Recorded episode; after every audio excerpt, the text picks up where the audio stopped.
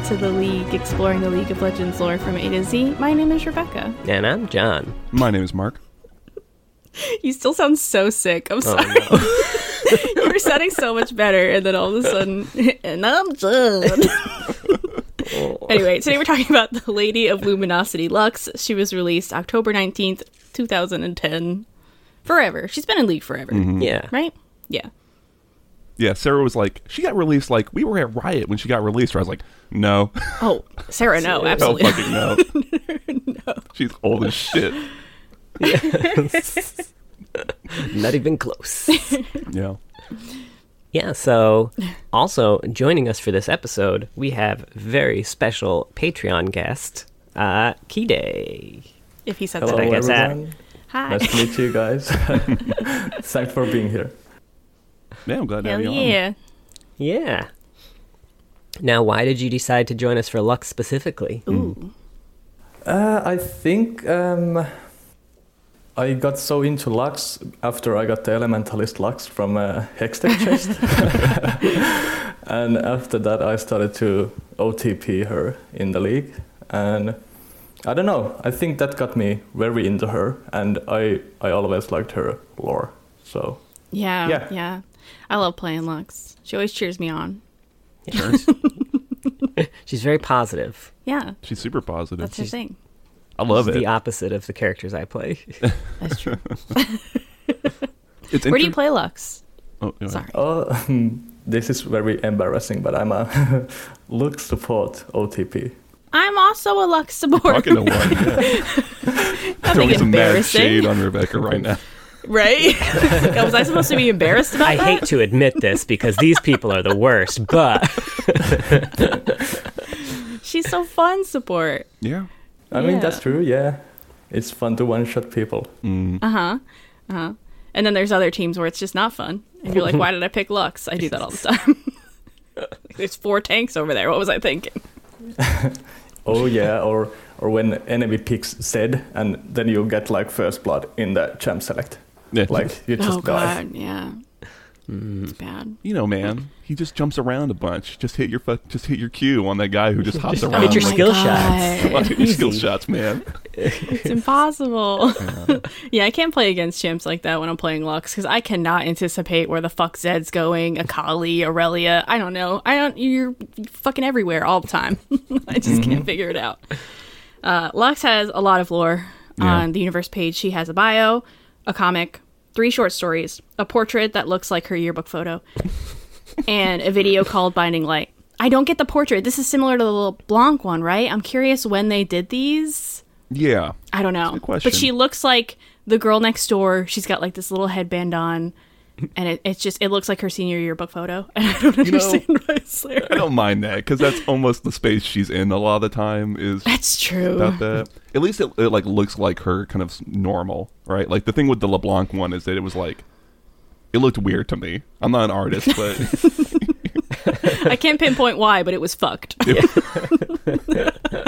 yeah, I mean, yeah, no, that happens. I'm not an artist either. So sometimes I'm looking at something and I'm like, something's wrong. Couldn't tell you why. I don't know what it is. know what it I don't is. like it. yeah. I get it. I get it. Did you end up finding more short stories or anything, John? I feel like. Um, I'm surprised the fucking comics linked. Yeah, Yeah. there there aren't a lot of short stories. The only ones that are on the wiki that aren't on Universe are the ones that she's like a part of that are other people's stories. So like, Okay. You know, she's mentioned in Garen's bio, Sylas's Yeah. bio, Garen's short story. Uh, she's got some old lore that she's a part of, but for the most part, all her all her shit's actually on Universe. Damn. Well, Yeah. Riot loves Lux. Yeah, I feel like. right. Yeah. That's why. That's why the comics linked. Yeah, Yup. Yup. it's also named after her. It'd be a real slap in the face. To, Yeah. I mean, You know what? I think I there were kinda- several. Right? I kind of wish it wasn't linked because that would be just great. Like, awesome. Oh, man. Yeah.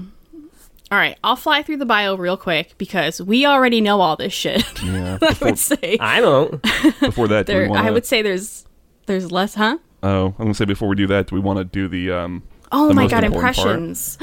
Yeah, forgot. absolutely. I hope you prepared an impression. Yeah. Yeah, do you have Oh, a Lux yes. impression on hand? Yeah, I Okay. did. I did. Um. Ooh, I didn't think of one. Demacia. Oh It's shit! beautiful. Thank you. Going whole hog with it. Um, In the name of Demacia, I will punish you. Oh hell yeah! Beautiful. Mm-hmm, that's nice. Should I go next? All right, your turn. I don't have dark secrets. I have bright ones. Oh, that's a good one. I'm a Crownguard, but you wear the crown. You're a light shield, but I wield the light. But uh, I, I, I mean metaphorically, Your Highness. You gave her a little bit of a British accent at the beginning, which was interesting. Indeed.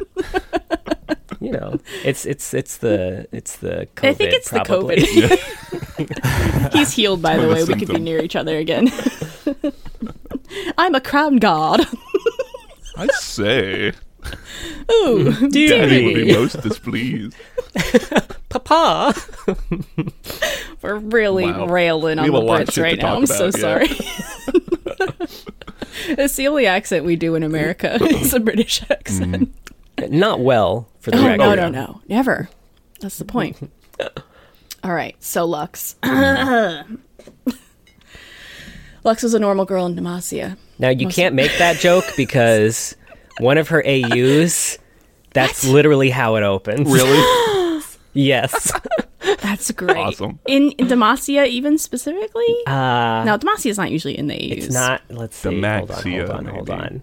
Demaxi. I thought like it was gonna. I thought I was gonna be able to say she wasn't a normal girl in Demacia because I don't know why, but I thought Lux knew about her magic early. Space groove. It's Space Groove. a normal gore, a normal girl from a normal world. is, is specifically how it's. to your point, Rebecca, That's I think there's an inconsistency in the bio with uh, the Garen short story, the the Yes. the one where he talks with the hag or whatever. Yeah, absolutely. There are. Yeah. okay, but anyway. uh Lux comes from the Crownguard family. They're very respected, blah, blah, blah. Garen goes off to be a soldier boy, so uh, Lux was expected to take care of the many estates, which she hated. She wanted to see the world, so Lux. Oh, Lux discovered her magic one night when she's attacked by Sabre wolves. like the little office she'll get through in there. I'm disappointed about how long Topical. was, there was a pause there. I did like imagining that she was just reenacting that scene from like Beauty and the Beast when the wolves attacked, and that's how she Oh. discovered her magic. Yeah, yeah, yeah. That would work well with that Um, animation. Mm, right? Yeah, she saves herself with her light fingers or whatever. Demacia sucks and they don't like magic, so she's all upset, but she starts to practice on her own in secret. At 16, she travels to the great city of Demacia and she became friends with uh, Kahina. Is that how we say that? yeah, that's how I was thinking it. Sure. And they're a knight of the Order of Illuminators who help the sick, and that's kind of all we know about them. There's like a really quick line, like they like helping the sick. So Lux likes them. The bio ends with her enjoying the capital and wanting more for Demacia because she loves her home. And as we said, this is very inconsistent with like a bunch of stories that we are going to talk about later. Yeah. Like her mom, there's like this whole part about her mom like knowing about her magic and trying to stifle it and like hiring people to like I don't know, get it out of her somehow and it's very more like more traumatizing. She gets like the Elsa treatment Yeah. in the short stories and stuff. Mm. And in the bio, they're like, she just practiced her magic and she likes it now.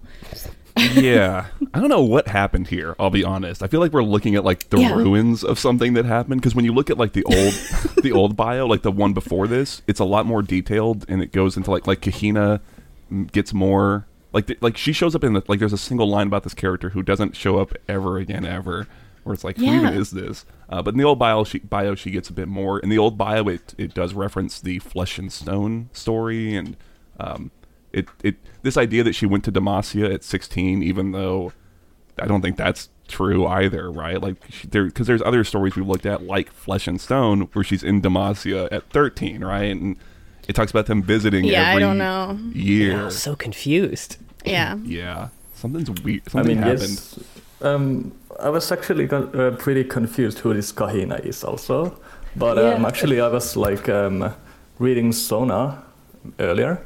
So actually Kahina is um, adoptive sister of Sona. I mean, Sona is adoptive sister of Kahina. Oh, Oh, okay. that would have Yeah, been good she to comes know. from the Connection. House Buvelle. Yeah.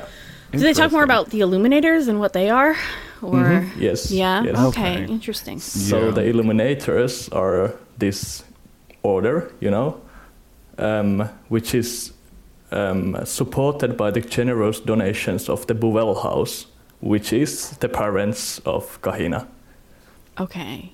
which Okay. also has Sona as their adoptive girl. Okay. yeah. Interesting. Yeah. It's it's interesting, but I had to do a lot of like research to find this Yeah, this information. we get I think Riot forgot about them. I think they did. in Yeah, the I mean, they show up in the comic. Yeah, oh, true. and we get they show up like we've seen them elsewhere. We saw them in Kale. Um, we get like we can like piece together a little bit of what they are because they show up in the short stories too. They're like a quasi religious order. They seem to they seem to be some have some sort of function with like magical children. Like in the comic, she talks about like oh I go hmm. and help afflicted children, and by afflicted I assume they mean like mage. So like it seems like an avenue through which a mage child could be like handled maybe maybe a little better than like the the mage seekers. I don't know. I would like more about Throwing the- them in prison next to Sylas. Yeah. But it- again, Yeah. it's, I don't know. It's a weird thing to throw into the bio with like no supporting anything, right? Yeah, I mean, little- yeah, I think the bio of Lux could be a little bit longer, but I don't know. Maybe Yeah. Lux has just too much sto- uh, like stories and lore to get all together in a biography. I don't know. That's fine. You know, sometimes bios are like that, where it's like, you know, here's just like the starting place, and then you get more of the development through the stories. The- I just want it to be, you know, a little consistent. Yeah. As well. It'd just Yeah, be great if they didn't contradict Yeah, each other. that's it. I think they, they had this was the groundwork, and then they fleshed it out through other means, and then they never corrected themselves. Really, It's weird though, because like I said, th- there's a previous version of this bio that references like short stories like Flesh and Stone. So I feel like they came back and I think part of the issue is that the old but the old bios I think were before they made Demacia so like 100% like mage seekers, anti mage, right? Like in the old bio there's this group called I think the Radiant Ones and they're essentially like magic secret ops that do work for the Demacian like government. So the idea that they have this little secret group of mages that they do actually use um, and I think that's been done away with entirely. So I think they've had to come back and just change things, and it's just been kind of like, it's fine. She's got a bunch of other lore. The bio doesn't need to be perfect. I think that's what happened. Yeah. Yeah. Another question I had about Kahina too is it mentioned that they they were teaching Lux like martial training and everything like that. And man, I would love to see that reflected in Oh, any yeah. anything that she does. yeah, I feel like Oh, the yeah. only evidence we see of her martial training um, is her tripping over herself when almost getting attacked in the Warriors cinematic. So, yeah, I was just I- thinking about that. I think it doesn't fit, honestly. Yeah. Um, I think like having her train for like um stamina would make sense because if you look at her in game and just how she you know works in the world, she's maybe in shape, but she certainly doesn't know how to fight without relying on her magic. She does and I think that's fine. She's a mage. Yeah, she does cardio cross, cro- cross for country. sure. She she baton twirls. She's real fucking good. But you know, she's not learning how to throw punches and stuff, and that's okay. She doesn't have to know how to throw a punch. I would think even like I would just assume that a Demacian's child, especially one of the crown guards, gets some sort of like basic, you know, just like two years of military service type thing, right? Like they just get a little bit of basic training, you know. Or just like that, Garen would have given her some basic Sure. training, Oh, like, that "Oh, been- you're my sister. I want you to be able to defend yourself." That'd be sweet, honestly. don't you know. know, like as a little Yeah. bonding thing between them. I mean, she does shoot Sylas. Now, it's not a great shot, but she does shoot him with a crossbow. So there's like a little bit of of thing. going Point on. blank, but she hits it. I'm gonna be honest. I think I could shoot a big man with a crossbow as well, and I've never shot a crossbow before. It's true. It's, it does seem very like you know point and fire, right? Like yeah, it's- I think I can figure it out. Okay, but after this uh, scene where Lux is shooting her cross, uh, crossbow, um, she actually um, stabs her, I mean, Sylas's feet Yeah, with the that's true. knife. So That was maybe- a baller move. yeah, maybe she has a little bit of melee. You know, Yeah. that's know. stabbing someone like That's that rough. takes a lot. That takes some. in the, yeah, like that's through the different than foot. crossbow. Yeah, yeah. Yeah. I mean, I would need that one in the league as well. I mean, sometimes when these assassins just get too close, I mean, I wish I had that knife and Right, that should be her new agree. passive. We need, yeah. we need to give Lux a knife in game. Riot, can you give her a knife? Please, please do. Everyone should have a melee attack. right. Oh Yeah, man. right. So last thing I noticed about the bio, they talked at the beginning of the bio how when she was like being brought up and everything, she questioned all the teachings of her mm. superiors and asked and like tried to learn knowledge beyond what she should have learned and everything. And I couldn't help but thinking that like Lux is what would have happened if Diana were rich and blonde. Yeah. yeah. Doing the exact same shit that Diana did, except Diana was like like they were like, Hey, shut up. You're not a crown guard. That's true. Yeah. Stand in the sun. You're too fucking pale. that would that would be a fun pairing to see them as friends or something because they are very similar in that way. But I think Diana is a little bit more miserable about her situation, which again, she wasn't rich and blonde, so I don't know what being blonde has to do with it, but but yeah. Whereas Lux is, she had people pushed back, but they also were like, "Oh, Lux, you're so fucking cute. We can't be mad at you. mad at you. Yeah. You can't stay mad at you, Lux." You're right though, right? There was a lot. That would be a fun pairing for sure. I'll be yeah, done with like that. that. All right. All right, stories. There's so many of them. Yeah. Where shall we begin? I figured or we'd the comic. do it- I don't know which one. I was thinking we try and do it chronologically because there's like like Oh. there's like Flesh and Stone takes place when she's 13, so it, it definitely happens before any of the other stories, and then probably Yeah. I think like the comic's probably the most recent thing. We kind of do that last if we're trying to follow Okay. the, Okay. the arc of Lux. Is the chronological order is of course like Flesh and Stone Yeah. for Demacia, Last Light, and then the comic. Yeah, Hmm. and Last Light, Yeah. you know, Last Light for Demacia, I think probably around the same time would be my guess. I don't know for sure. it's a little Yeah. non-specific, but all right. yeah, So yeah. We'll do Flesh and Stone. It's by John O'Brien. The bio, by the way, by Graham McNeill of all fucking people to do this Oh. weird bio. I don't know. I don't think he wanted to do it. I'm gonna be honest. Do you think did, it was the last version by him too? By the way, bet- I'm curious if he wrote that was. and then Someone came in and someone edited got, came in to edit it. it. Yeah, Oh, I that think that's make a sense. reasonable guess. Graham McNeill doesn't write things. Um, I can't. Short. Yes, but I was trying to think of the better word for that. yeah. But yeah. Anyway. Anyway, so we talked about this with Galio. Um, we talked more on the Galio side of things, but it's following Lux. She's on the verge of tears. She's walking to get out of the city walls, and she kind of breaks down once she gets out of eyesight of anyone. And we kind of see that earlier that day, she almost, uh, she almost, uh, her her magic almost, you know, got out in, in the middle of class. Right. I I was trying not to be like polite about this. She almost popped a light boner in front of the whole class. Right. it's traumatic. Sure. It's sad. She the, her magic almost comes out. She, she just runs out of class. Um, and she goes and she stands in front of Galio and she she notices that the eye moves and is looking at her and so she runs off and eventually she goes goes home like way later that night. Her mom is there waiting for her and she is pissed off, you know. Um, and obviously we you know her mom is aware of what's going on with her magic and uh, her mom whose name I don't remember has arranged to have an annuller come uh, secretly, you know, kind of come in on the sly and uh, I know we've talked about them before, but probably come and apply petricite to like tamp down the magic and kind of keep it on the uh, the down low. Now, sounds shitty. Seems like a really shitty thing to go through. Uh, Lux kind of has like a aha moment uh, and sneaks out to go to Galio and to see if the because he's supposed to absorb magic. Oh, he can fix me. He'll take away my magic. And suddenly Galio wakes up and he's you know all up and about and walking around. And, you know she understandably freaks out uh, and kind of runs away, but they start having a little back and forth.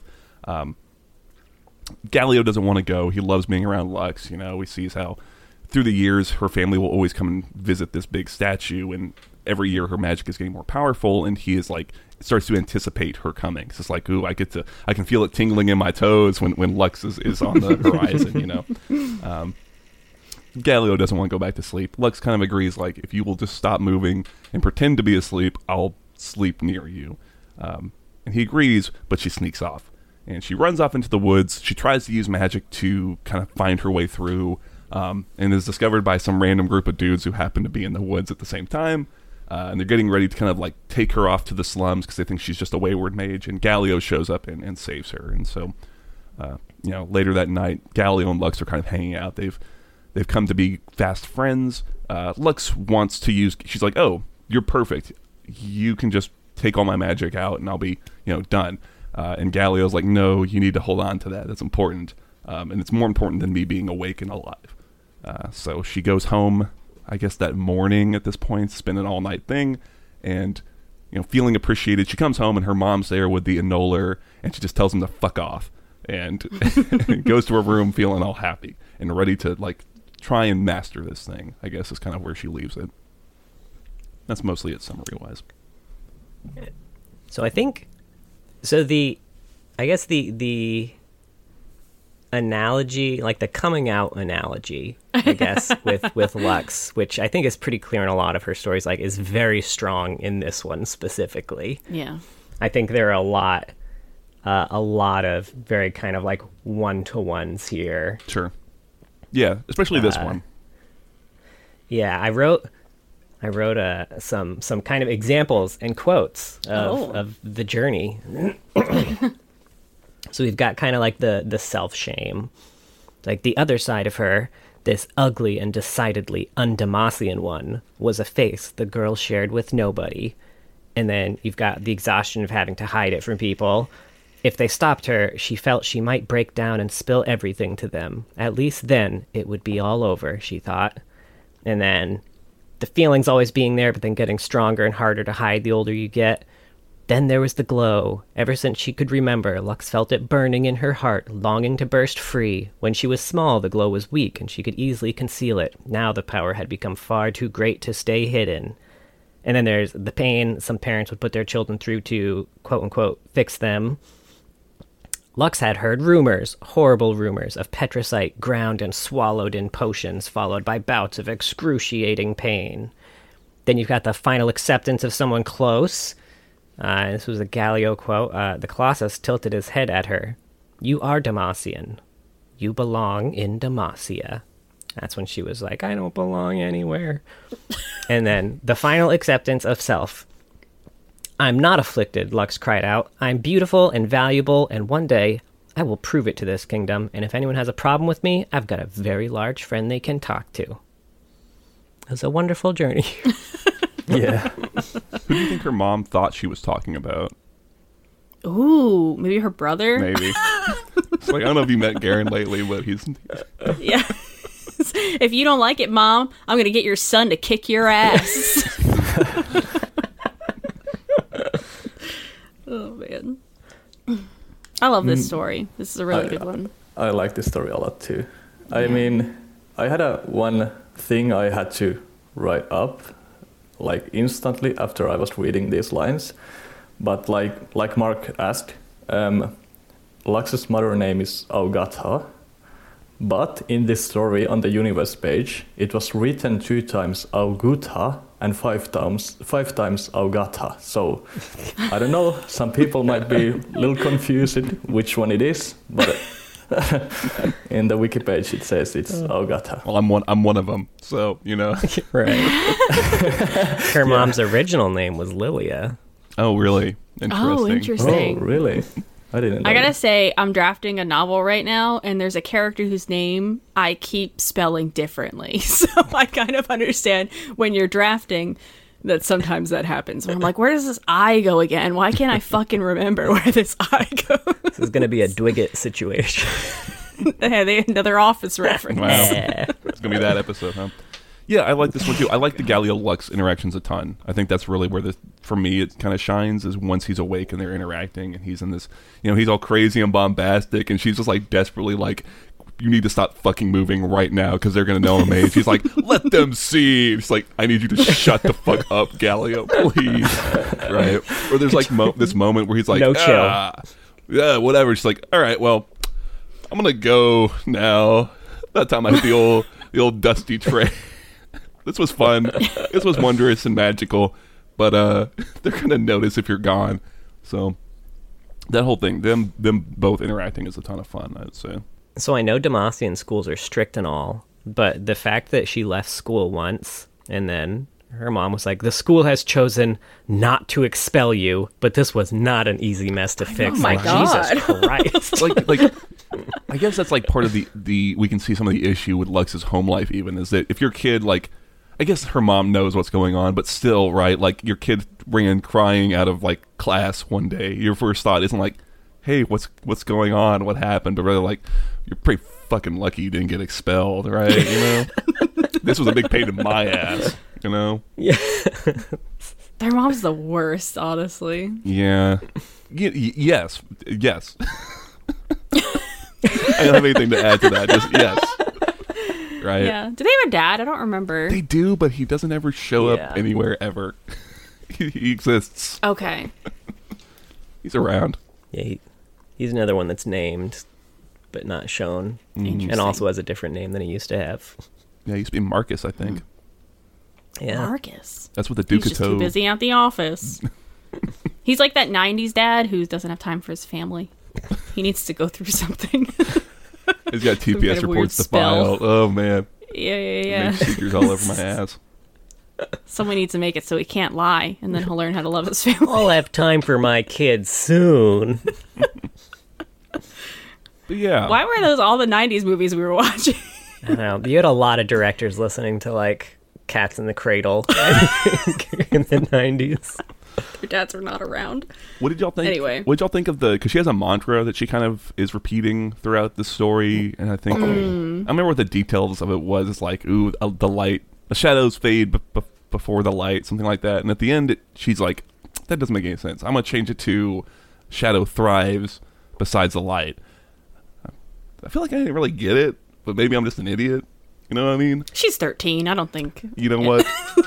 That's a fair point. It's like a too deep for you MySpace quote. yeah, yeah. I think that maybe that's what's going on. Oh, I definitely could have seen that under somebody's selfie on MySpace back Yeah. in the day. I just feel like, Mm-hmm. you know, she's like, a light can never actually kill shadows. I'm like, hmm, I think it can. Kind of can. Yeah. Lux. Get enough of it. right? I mean, it happens later on in, in the, you know, for Demacia Well, or listen. whatever. So, She runs out of class. She didn't learn about shadows. ever learn one thing about shadows, Lux, where you go? yeah, Only she had stayed that day. yeah, it, it's it's yeah, solid. no, I didn't get it. and then the only the only other thing is like to me it is a, a little weird that um 'cause she's like tramping just through like the woods outside of Demacia and like there happen to be these people in like the middle of the night like when she happens to try to use her magic um it like it seems like I, I don't know maybe maybe massage it a little bit to make it make a little more sense to me like if she's outside of town or like she tries to use the light and it flares up and she suddenly sees these like bandit like if they were like bandits or something like that but it seems like it seems like they're just you know dutiful Demacian citizens who are like oh you're a mage you need to be in the slums we'll go do a citizen's arrest or whatever you know what I mean Why the fuck were like? Excuse me. Why are you out here, actually, sir? I feel like the read I Chasing got on little that- girls. I feel like the read I got more on that was that they were probably like mercenaries who camp out there waiting to find mages hmm. Oh, to who are trying return to them back for escape. like money or shit Sure. like that. Oh, that could make sense. Yeah, like a line where she was like, "Oh, I've seen these these guys who do this before, these mage catchers or whatever, you know, rat catchers, mm-hmm. something like that." Just Coin like that. seekers. Yeah, something like that, and that's like fine. A bounty hunter. We already have a name for this. I like coin It's seeker. a, look, it's a fantasy story. We can't just call them things that exist in the real world. We have to make up bullshit terms. All right? Fantasy bounty hunter. Yeah. I mean, uh, what I got uh, when I was reading the story, I, I was like thinking maybe they're like some sort of guards in the forest. Yeah, that's what I was feeling. They were like kind of they patrol or something Yeah. like that, like the limits. Yeah. I think. yeah. Yeah, just a. I think all I want is just a line, just to tell me who these these people are. You know, because otherwise it feel it feels very like he- a little um, heavy handed from like the writer's perspective of like, oh, we need to put her in this situation, so like there's just people here, and it's like just explain to me what they're doing here and who they are, and then I'm fine. That's all I want. we need to give her we need to give her one more chance to fail to show her martial prowess. She's 13. She hasn't had them yet, Hey, John. you She's gotta three punch That's true. That's true. which you know she she she she knocked a guy off his feet with one punch, which from a 13 year old, it's like That's good fair. job. I don't think I could do that now as a grown adult, unless I was punching like a kid or something. Not that I do those Again. things. There's only one way to find out. Let's go find some 13 year olds. oh man, No, a 13 year old could kick my ass for sure. scrappy. it's got to be like seven, you know? Okay, now we now we gotta find out. Just put me in a ring with some That 13 motherly instinct really Put me hitting in, you. coach. Okay, but um, one one other thing I was like thinking about is um, if you're 13 in the middle of the night in the forest, will you go out alone or will you stay with this colossal magical stone thing I- statue? I guess, like, I guess If if, you you're weren't more expecting afraid- men there to capture you, if you thought it was just the woods, you might. yeah. She probably feels like generally safe in Demacia. I don't know. Yeah, But I guess I guess that's just showing that her fear for the giant stone golden retriever was was greater in that moment. yeah, That'll teach her to feel safe in Demacia as a mage. right. Yeah, I think that's don't that's run kind of night. yeah, like that's speaking to where she's at mentally, where it's like she, you know, not even thinking. It's just like I just need to get the fuck out of here, and it's not like probably not even considering what potential. There's Sabra wolves all over the fucking. Sorry. I'm a Crownguard. What are they going to do to me? Yeah, I've got blonde hair. But yeah. Only other thing, I like the art. There's like every story will, t- or most of them will have little art pieces, um, and I love the art for this. And really, like all of her stories have this like kind of hand drawn, black and white inked sort of style art that they've done, and I really like them for all of them. They're really cool. I'd like to just see them stand alone somewhere, or do a comic in that style. I don't know, something crazy like that. Mm-hmm. Something wild. Put a comic. Some- You make a comic and don't link it anywhere.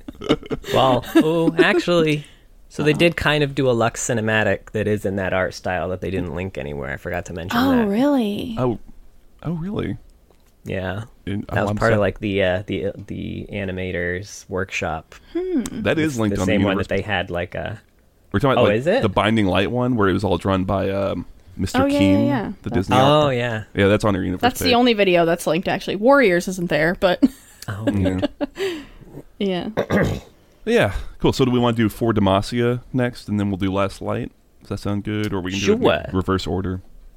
Yeah, because those are, I think are about probably the same time. Uh, For Demacia, I didn't. I think this is by Graham McNeill, right? yes Okay, I Mhm, didn't it's a write long down. one. Yeah, it's a long one.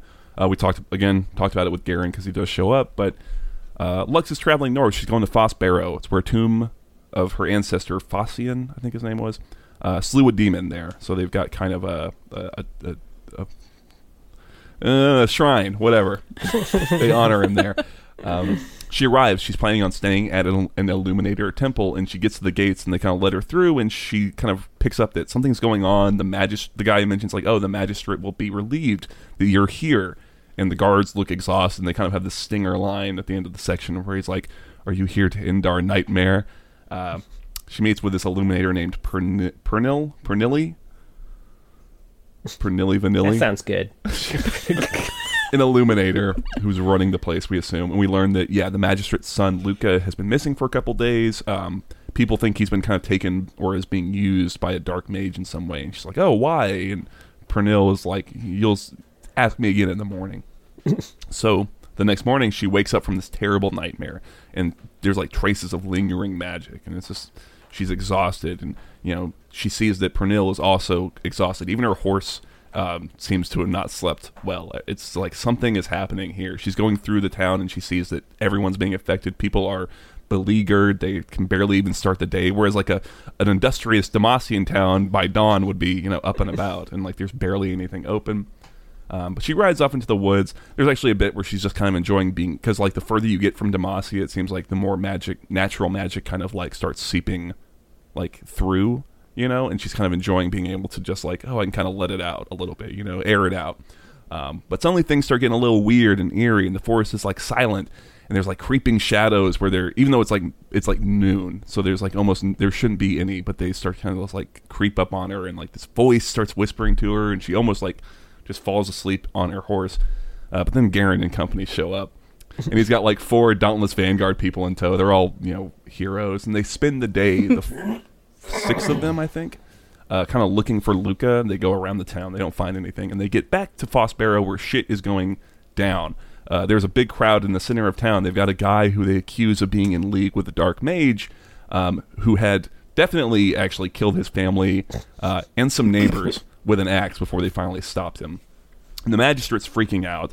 Um, it kind of comes out that she's she thinks that he's done this guy who they've got has done something to uh, Luca, her son, um, and it comes out that oh, her son was a mage, and that's what she thinks has happened. That he's something has happened to him because he has he has magic. Um, and Lux is kind of trying to figure it out. Its tensions are very high. It's a very chaotic moment, but the magistrate sort of sen- sentences this murderer guy to uh, summary execution, and and Garen carries it out before they can get any more answers. And that's when things go even more haywire because like shadows start spe- like spewing out of this guy's like dead body. All of the crowd goes silent and then fall down, and all these crazy shadow nightmares show up. Um, so Lux is going to ride off to their ancestor's tomb from way back at the start of this uh, to go try and figure out what's going on while Garen and company stay and fight for some reason. They decide to stay put and we're going to fight these off. Lux gets to the tomb. She sees Luca is there. He's possessed by a demon, Nocturne. Uh, and Nocturne was kind of not actually dead, but just sort of in a dormant state, state, and able to tap into Luca's magic and all of the fear that was kind of inside him because he's a mage in Demacia, right? Uh, Lux and Nocturne kind of have a little little back and forth. He kind of ca- he like casts hold person on her or whatever. Like she's kind of paralyzed, but she kind of fights through it and makes this connection with Luca and pours all of her magic in, and it kind of casts out Nocturne. Um, she kind of is able to connect with Luca and you know get him back. And when that happens, all those nightmares that Garen and Co. who are about to they're like about to die. I don't know. Things are pretty dire. They all just kind of like drift off, like they just like you know dis- disintegrate into the wind. And uh, you know, after that, Lux and Garen are kind of like they're kind of sitting down, not sitting, they're they're standing and watching kind of the aftermath, and they have a little back and forth. And Garen just kind of lays out like, "Look, here's why I killed that guy, and this is why I have to be uncompromising because we live in a dangerous world, and we've got enemies on all sides, and we can't afford to be, you know, to look into the nuances of, of the whys and what for is, etc." For Demacia is like kind of the ending lines between the two of them. So, yeah, so that's that's the the summary, I think. Yeah, it was pretty good. Uh, Lux's horse, for the record, is named Starfire, which is such a Lux name for a horse. This is Laxana and referenced in Starfire. um the Fiddlesticks trailer. Yes. I think so. Yeah, I'm pretty sure. Yeah. I think the Yeah, Helmet Bros. Everyone are was like, like, ever everyone's since on Fos- edge since Fossbarrow. Yeah, yeah, yeah. Yeah. Which is a neat detail to pull into like something completely unrelated. I guess it's a little related. Is he is a fear demon, um, but it's a neat thing to be like, oh, this happened, and it didn't just happen in isolation. Like people heard about it, and things started. people started getting freaked out, which makes sense, Yeah. right? Yeah. But um, yeah, I, I, I like this one as like a lot of Graham McNeill's works. He paints a very vivid picture of a lot of things. Like the the sequence about her kind of waking up and remembering the nightmare, I found pretty effective. The way it kind of leverages um like senses like taste and smell, especially like she's got this taste of like rancid milk in her mouth, and she's like, ooh, that's that's what that's the taste of magic. Mm, I can that's that's that lingering magic taste, you know. No or, wonder Demacia doesn't like it. right. Ew. They, they actually don't dislike magic. They just all really dislike milk. well, rancid milk specifically. Um, but yeah, what and, like, the animals do you think they drink milk from in Demacia? uh, Or silver wings and griffins. Oh, did they say that? They have cows, right? Maybe. Um, and it's fantasy world. Do You they can't have, have do cows. they have Right, it wouldn't be called Enochs cow. there? Be like cow bears or something, yeah. or Alistar. Uh, what I was Can't curious because she had she had her little nightmare, and then she Little nightmare. her little nightmare, uh, and then she went outside and saw that her horse clearly had a nightmare too. What do you think horses have nightmares about? Ooh, that's a good, good question. question. That's a good question. you question. think every horse nightmare is just that scene from Neverending Story? I think so. Aw. Yeah. Treyu. yeah. Um. That or like maybe they're worried like Gragas is gonna try to ride him. yeah. Of course. He's a big Or boy. maybe, yeah, or maybe there's no carrots anymore. Oh, Yeah. No sugar cubes. carrots. What are we gonna do? Get fused with Hecarim. yeah. But uh, Oh, that's just their nightmare. It's just Hecarim. Yeah, Uh, I, I, we oh, go ahead, we get go ahead. more face splitting imagery in this one too. This is Yeah. this is the uh, This is the OG. another one of those. split. th- yeah, the the OG uh, grinning into face splitting imagery. Yeah, it's the Graham McNeill Anthony Reynolds special. They really like the Joker or something. I don't know what it is. I mean, I like it. I like the whole like that interaction with Luca is nice and creepy. It talks like he's talking to her right, and he's got Nocturne inside of him, and he's like, "Oh, you've got nightmares aplenty. I think I'll crack your skull open and scoop him out." You know, it's like that's a creepy little line, little weirdo. Yeah. And yeah, I, there's another little thing too with her and Garen where they are talk. They're like reminiscing a little bit, and he's kind of talking about like, oh, I remember you hated coming here, and you let everybody know it. Everybody knows when Luxanna Crownguard doesn't like something, and I kind of like the idea of her being like someone who gets a little like pouty, or like when they don't like something, they really like show it, and, like just let everyone know, like I fucking hate doing Oh, this. oh yeah, I wrote that line up. I, I, I just lost it when I read that. Yeah. When young Luxanna Crownguard doesn't enjoy something, the skies darken, rain clouds empty, and forest animals hide. like, I like the idea that she's Alright. got really high highs and then she's got really low lows. Too. Yeah. As positive as she is, if she doesn't like something, she's going to be just as negative about it. Mm-hmm. Yes. Mm-hmm. That's a vibe. I can get with that. Like, you know, like a kid. yeah. Yeah. the uh the the thing at the end i wasn't a huge fan of like the the conversation she and Garen had at the end because it seems like Garen and lux weren't actually arguing opposite sides of anything at the end it's like lux was saying that like the townsfolk really rushed to judge before understanding the root of the problem and Garen was like well we have to deal in absolutes to protect ourselves but like those can both be true you can Yeah. deal in absolutes, but if you do, you probably should take the time to ask a few questions to understand the absolute you're dealing with. Those don't have to exist in isolation. No, Yeah. you form your own absolute idea based on one little thing that somebody says or does. That's what Demacia does. I mean, you're not wrong, right? Like it like that like to her point, she could have she could have probably argued against it more and been like, "Okay, well, you didn't know what was going on and only one of us actually solved this fucking problem." You know what I mean? like, How was your fighting the shadows working, Garen? you. Well, I, he doesn't know how shadows work either, I guess. They're just not very good at shadows in the Crownguard family. they attack the darkness. Um, okay, one other th- uh, another thing I loved about this story was um, in the beginning when they were talking about the journey um, Lux was like taking to the Fossbarrow, like from Demacia to Edessa, then to Pinara, Lissus, and so on.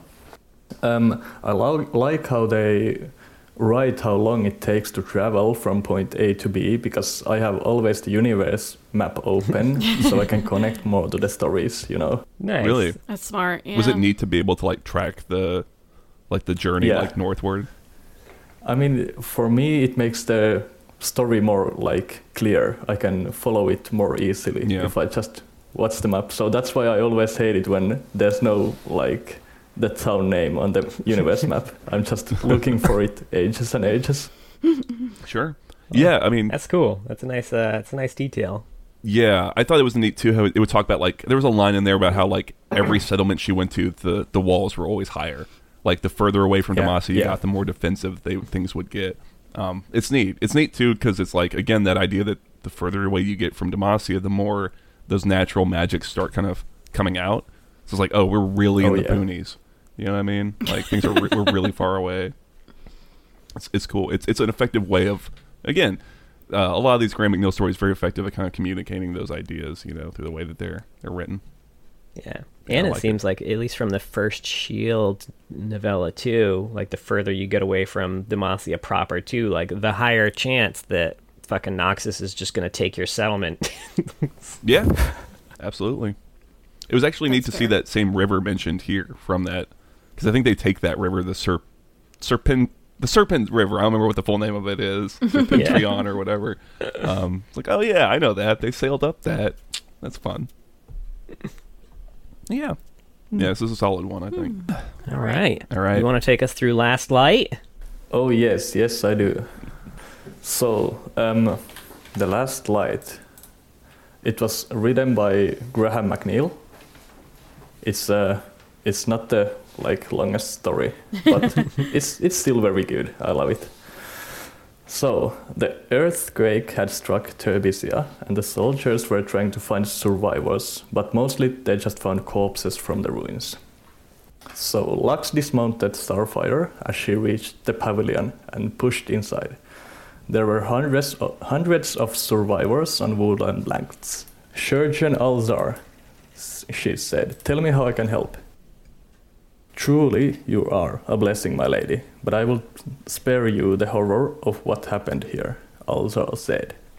Spare me nothing, I am Demacian, and Demacians help one another, Lux replied. So Alzar told Lux to go spend the last moments with a hero who rescued a family from their collapsed home and kept looking for survivors. But um, there was a second earthquake and another building fell over him. So Lux sat, sat next to the uh, dying man, and the man was named Dothan. Uh, Lux took his hand and he said, It's so dark. Lux was having some sort of small talk and conversations with him, blah blah blah. she was telling her him how brave a hero you are, blah blah blah. And then after a, after a while, Dothan asked, "Why can't I see?" Um, and Lux replied, "Surgeon Alzar told me you have shards of glass in your eyes." And Dothan said, "I'm dying. I know that." but I should have liked to behold the light of Demacia one last time. So Lux looked around and saw that no one was watching. East the numin- numinous radiance of her magic down through the man's skull to the undamaged parts of his eyes. I can't heal you, she said, but I can at least give you that. It's so beautiful, he whispered. Wonderful. And then he died. And then he yelled out, Mage, there's a mage over here. John! Please don't do that. could you No. imagine? That's how fucked Demacia is. Oh man. Yeah. Well, I really like this story too. I'm curious. Like you said, you really you really liked this one as well, and, and you know for such a short story, um, I, I enjoyed it a lot. Um, you know, what was it that you, you really um, you know that did it for you? I mean, I think um, a big- uh, why I like this story so much is because, uh, like, the story doesn't like move anywhere. It happens all in the same place, but we still get enough detail to get so into it. And I don't know. Sure. I I think it gives me like the side of Lux which we were like like maybe asking for because in the bio there it says stuff like she wants to help people and she's so positive and wants to help everyone blah blah blah so maybe this story is covering that part of it Yeah, I would agree with that for sure. Actually, that's some, that's like a minor, almost complaint I have about some of the other stories is that they're good, but I feel like we almost miss out on some of that sort of optimistic, very positive, like you're saying, super helpful Lux, and this is a nice way of showing it, you know. And um, like I said, very short, but but very uh, effective. Like we get a lot of her personality through those interactions, and uh, you know, again, Riot finds a lot of success when there's not an act. It's not a lot of action. She's just sitting with this dying guy and, and just doing what she and using her magic in this unique way to help him. Right? Um, they find success in those quiet moments. I think. Yeah, I think uh, I think this and uh, this and the Lux comics I think were were probably the best in terms of actually showcasing Lux trying to help people because I know that's something that they they talk about in the bio. But um, yeah, those those are the two stories where we actually get to see that side of her a lot. Nice. Yeah. Man, she got real graphic when that dude asked why he couldn't see. A simple "you're blind" would have sufficed, Lux. if I ever get shards of glass in my eyes and I ask someone why I can't see, just tell me I'm blind. I don't need to know that there are shards of glass in my eyes. Oh yeah they were like describing the wounds of the man pretty right. pretty nicely in the story yeah. I mean, it's pretty. The, the depiction of like the the disaster is pretty harrowing too. Like she's going through all the wreckage, and it's just like a series of earthquakes have hit this place, and she's in this triage tent with like hundreds of people, and like parents, you know, crying over dead children, and then like orphans who are just like staring around with no one there because they their family has been you know killed. It's like damn, it's Where the fuck's Jarvan? what are you Um, doing, man? He's trying to get that dragon pussy. Come on now. Come on. Sorry. Sorry. you know he's this was, helping. this whole thing was caused because Rammus took a wrong turn I was somewhere in curious. Shurima. What do you Rammus think? Who do you think caused this earthquake? LeBlanc. She does it all. it's LeBlanc for sure. it's Malphite. and That's why she fights him so many fucking times in all of her cinematics. That's true. She does have a Oh. bone to pick with Malphite. or a rock to pick. hey.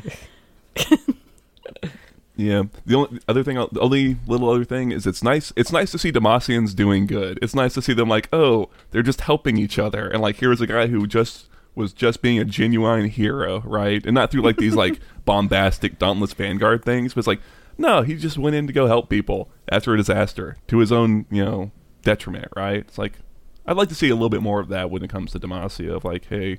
Here's the good parts of the things that they do. 'Cause we see so I much of the know. shitty parts, you know. Like like this is what attracted, you know, Xin Zhao to Exactly. to Demacia. Yeah, Exactly, yeah. yeah. It's Yeah. true. I like yeah, it. well, all I can think about is um, if there's like two earthquakes so close to each other, is there earthquakes like somewhere else in That's a Demacia? good question. Yeah. Are they on a They fault don't really line? talk about natural disasters very often. Right. Like Where are the fault lines in Runeterra? A tsunami? Come on, Riot. Give us the actual lore we need. Is Demacia like the Lo- Los Angeles of? He's just gonna break off and be part of the sea soon. You know, I wouldn't hate that because it's almost thematically appropriate. They've got all this building tension, right? And then something happens, and and Demacia is is broken apart, right? Like, sure, fuck it, why not, right? I kind of like it, honestly. Okay, like whole Demacia is just destructed by uh, earthquake, and then they're like, okay, mm, maybe we accept this magic after all. Can we fix this? And was it Talia can mages come that were your and- big problem? It was Mother Nature Mm, the whole time. Twas Earth all along. sure. Maybe even like all of the shit they're doing with mages and stuff is like fucking with like the spirit realm balance and like nature's getting out of whack and stuff. You know, kind of an Ionian thing sense. going on. Yeah. Yeah. Mm-hmm. I don't hate it. I don't hate it. Maybe We we'll see it in the MMO. such good ideas. right? One one day, for my 40th birthday, I'll get that MMO. All right. Now, Lux does show up in a few other stories. Uh, we won't go into him too much detail, but she shows up in the Might of Demacia, which is Garen's bio, where Garen is beginning to suspect that Lux might have magical power. He's a sharp one, that Garen. And uh, she shows up in The Soldier and the Hag, where we learn that knowing the truth about Lux is a constant weight on Garen's mind, but one that he feels he must carry. And then she also shows up in The Unshackled, which is Sylas's bio, uh, which I just finished reading Batman Nightwalker, the novel by like Marie Lu. Holy shit, it is the same story as the fucking like Lux comic and the Unshackled bio. If you haven't read it, man oh man, it was the same story beats. When we But get to with Sylas, maybe I'll read it. Maybe we'll do a side by side or something. Uh, yeah, it's it's crazy. It's uh yeah, it was it. Bruce gets put into like a you know, has to do some community service, ends up going to a jail. There's a prisoner there that's around his age. He ends up talking to her. He he he likes her a whole lot. He inadvertently helps her escape. There's a big showdown at the end where she takes prisoners and he has to try and stop her and Interesting. Man, yeah, it's weird timing to be reading that book. she also kind of shows up in the first Shield novella, but you know, not a lot. Yeah, I think it's a Yeah, Garen she really wasn't ruminating, in it. Right? Mm-hmm. Yeah, Yeah. just Have you guys illuminating. read it? Have have you guys read the first shield? Yeah, Yeah. we read that for Garen's yeah, we did for episode. Garen. Oh yeah, okay. I think it has a lot of reading. There Yeah, is yeah. a there is a lot. It's a novella. yeah, Yeah. A couple Yeah. hundred pages, I think. It's pretty mm, I good. still It's pretty haven't good. read that. Yeah, Yeah. It's mostly it's not- Cithria. It's a Yeah, Cithria it's- novel. Garen's not the best. a Garen novel. Gary's not the best part of it at all. He's there. yeah, he's there.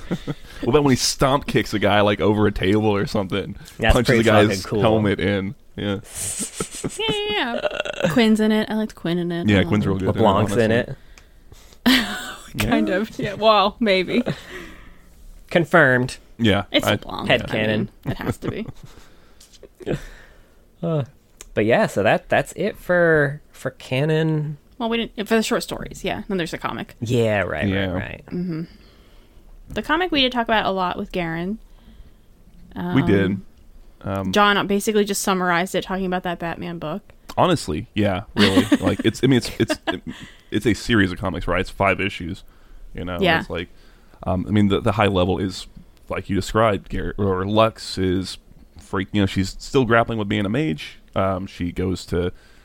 She finds she kind of discovers Sylas and all the stuff that the Mage Seekers are doing, and she kind of spends time with him, and she thinks that there's a budding, I guess, like kind of a budding relationship type thing. She's like, you know, he's like someone who she can confide in, right? You know, and he's and for for him, she's like a she's a means, a means to an end, right? Like he sees someone who he can kind of take advantage of, you know, maybe even a little bit of a kinship. It's it's it's a little fuzzy or mixed, I guess. Um, Yeah. Yeah. but uh, it kind of culminates in yeah, she's sneaking him secrets and magical things and uh, Books that are not for books children. that are, are not for children. it's my favorite line still.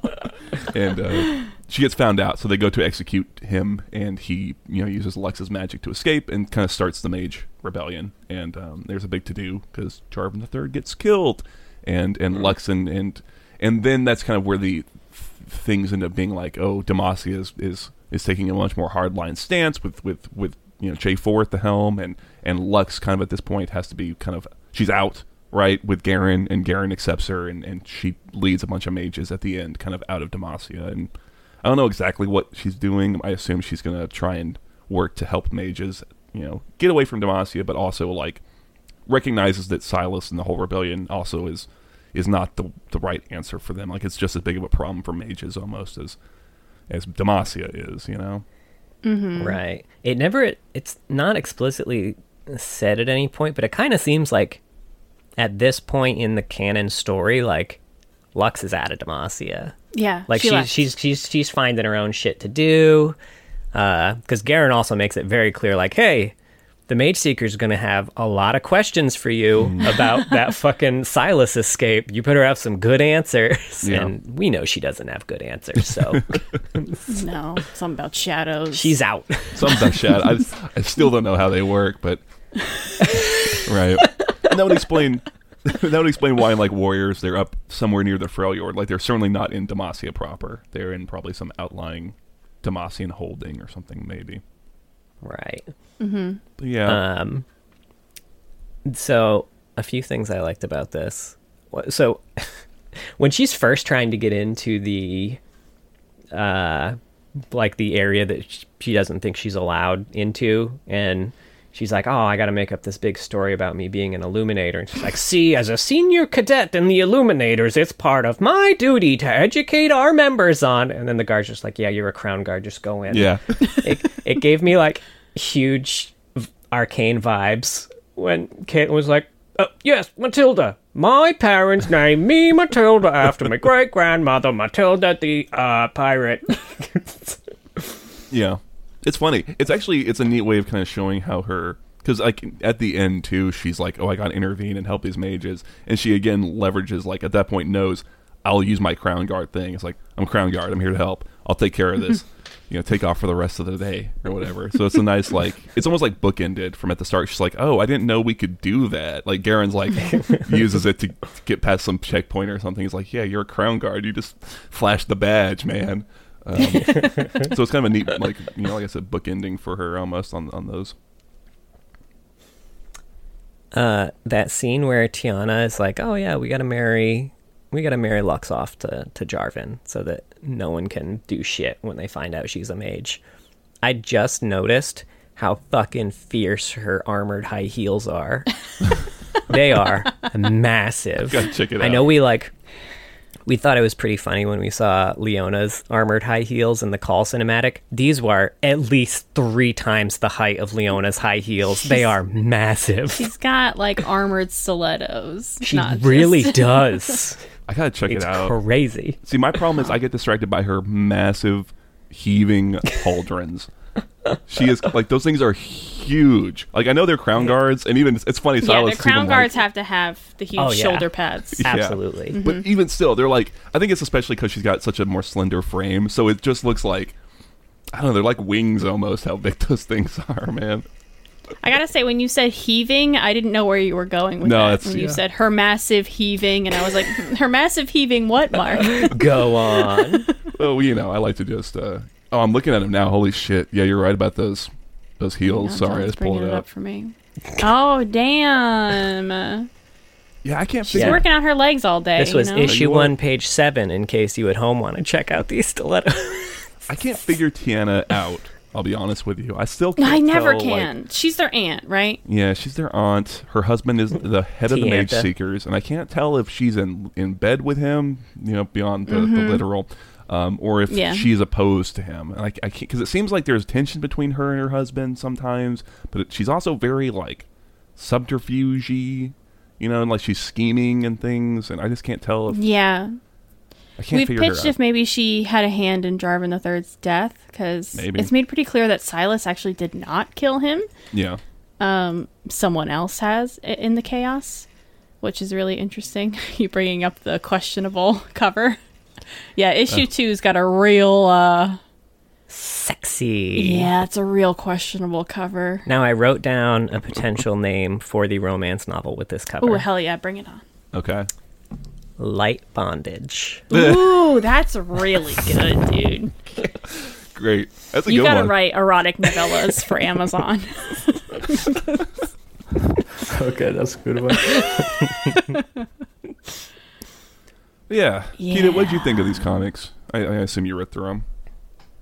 Um, yeah, I mean, I was thinking about the death of like Jarvan Tree as well a lot, and I was actually thinking about it that it might have been Tia- Tianna, Tianna, Tianna, yeah, yeah.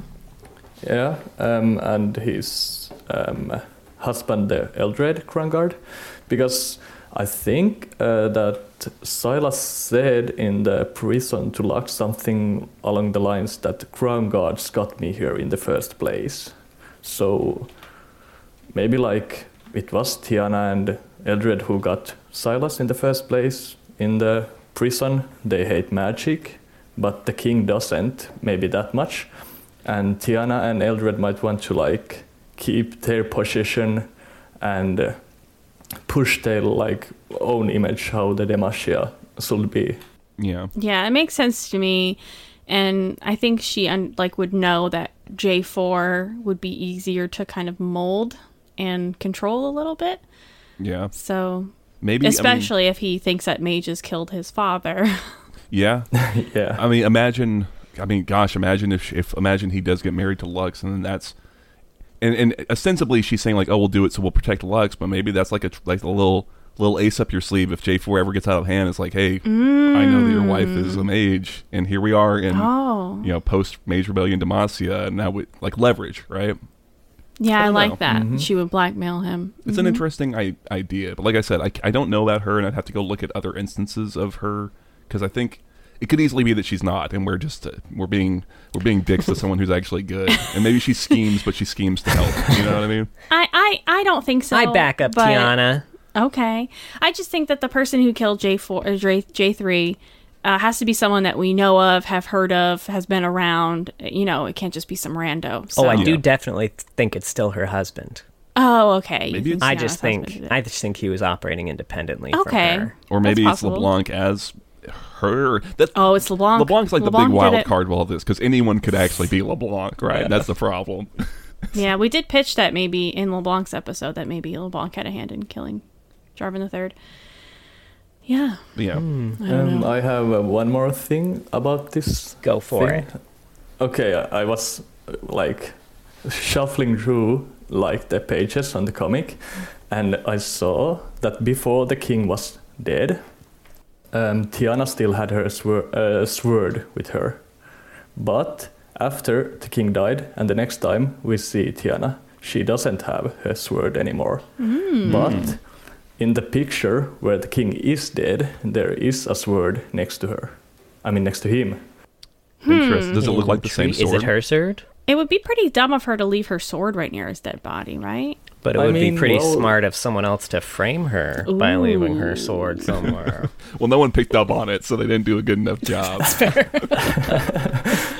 Except for our, our little investigator over here. Yeah, I mean, I don't know. You know, it's like, I mean, yeah, it could be just my like head headcanon, of course. I mean, and if that was a, a detail that they wanted people to pick up on, that would be a, that would be a good one for sure, right? A little visual Yeah. thing that yeah, no one. I mean, the, the the sword is like right next to the king. I mean, it doesn't have any blood on it, so it might be the king's word as well. I don't know. yeah. Yeah. yeah, it's hard to say. It's a neat idea though. It's a fun thing to play around with. What did we think of like?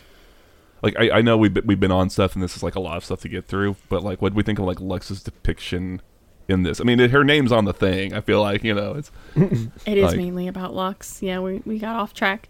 Um, I I like this uh, comic a lot. I feel like we talked about it with Garen, but I like Lux here. I like how that she got drawn to Sylas for her variety of reasons, and she likely would not have if even just her mother had embraced her magic. I don't think she would have been seduced by Sylas in any way. So Yeah. I don't know. I like her being drawn to someone like that. And Sylas really fascinates me. I can't wait until we can talk about Sylas more because uh, uh, he, I'm, I'm like, I'm not against Sylas. Honestly, I kind of get it. Like, I get it, bud, because he's been through a lot. They were using him as a child and everything, but I don't know. Yeah, it's definitely uh I like I like how when she's talking to him and learning more about it, like she's definitely confronted with a lot of things he says that are different than what she's been taught, but she doesn't seem like oh, well you're you're lying. Like she's like, "Oh, that's different than what I taught." And he's like, "Yeah, obviously, because you're taught propaganda." I almost but she feel, seems much more open to that. I almost feel like she kind of maybe maybe I'm wrong, and I'd be curious to see if like there's a panel that is to to the contrary. But I almost feel like um, because you know she's got this sort of affinity, uh, like you know she finds a friend, I guess you know whatever in Sylas. Um, you know she she kind of takes what he says almost at like face value, like kind of doing like a going from this uh, the pendulum sort of swinging from like oh everything that Demacia says is correct to like oh everything that Sylas is saying um, must be accurate, right? Uh, and I'd be curious to see if, where the truth lies because he's not reliable, right? Like he might be bullshitting about certain things, or he might like we don't know when he's that he's being one hundred percent honest, or or even what he is saying might just be colored by his experiences. So I'd be curious if the like I was saying the truth is kind of somewhere in between, and and Lux because she's like in this stuck isolated position is m- much more willing to, you know, believe those things kind of at face value, right? And especially after you've been kind of shown that hey, some of those things that you thought were true are indeed false, right? It seems like that's an easy way to get someone to really start like, you know, going whole hog in the other direction almost. but Yeah, I like the know, idea that she's a little too trustworthy and just instantly believes him. And I wonder, I am curious where Lux is now, and Mm. like mentally, not just physically. is she? Would she still be this trustworthy? I don't think I I, don't could think see so. Lux ever getting too jaded. That's not really like her character. But I don't know. Like she didn't immediately go, "Well, I need to get revenge on Sylas." She was like, "Well, I need to help these mages now Yeah, to protect them from Demacia and from Sylas." exactly. I think like you had said earlier, John, like this in addition to that other story is like really showcases some of that like that positivity, like help others that we, we kind of want from Lux. Because you're right, like th- she could have she could have gone J three, you know, very like oh, you know fuck Sylas, man. Um, but she doesn't. She thinks about others and kind of tries to hold like they're the most important thing is helping these people that you know she can help, right?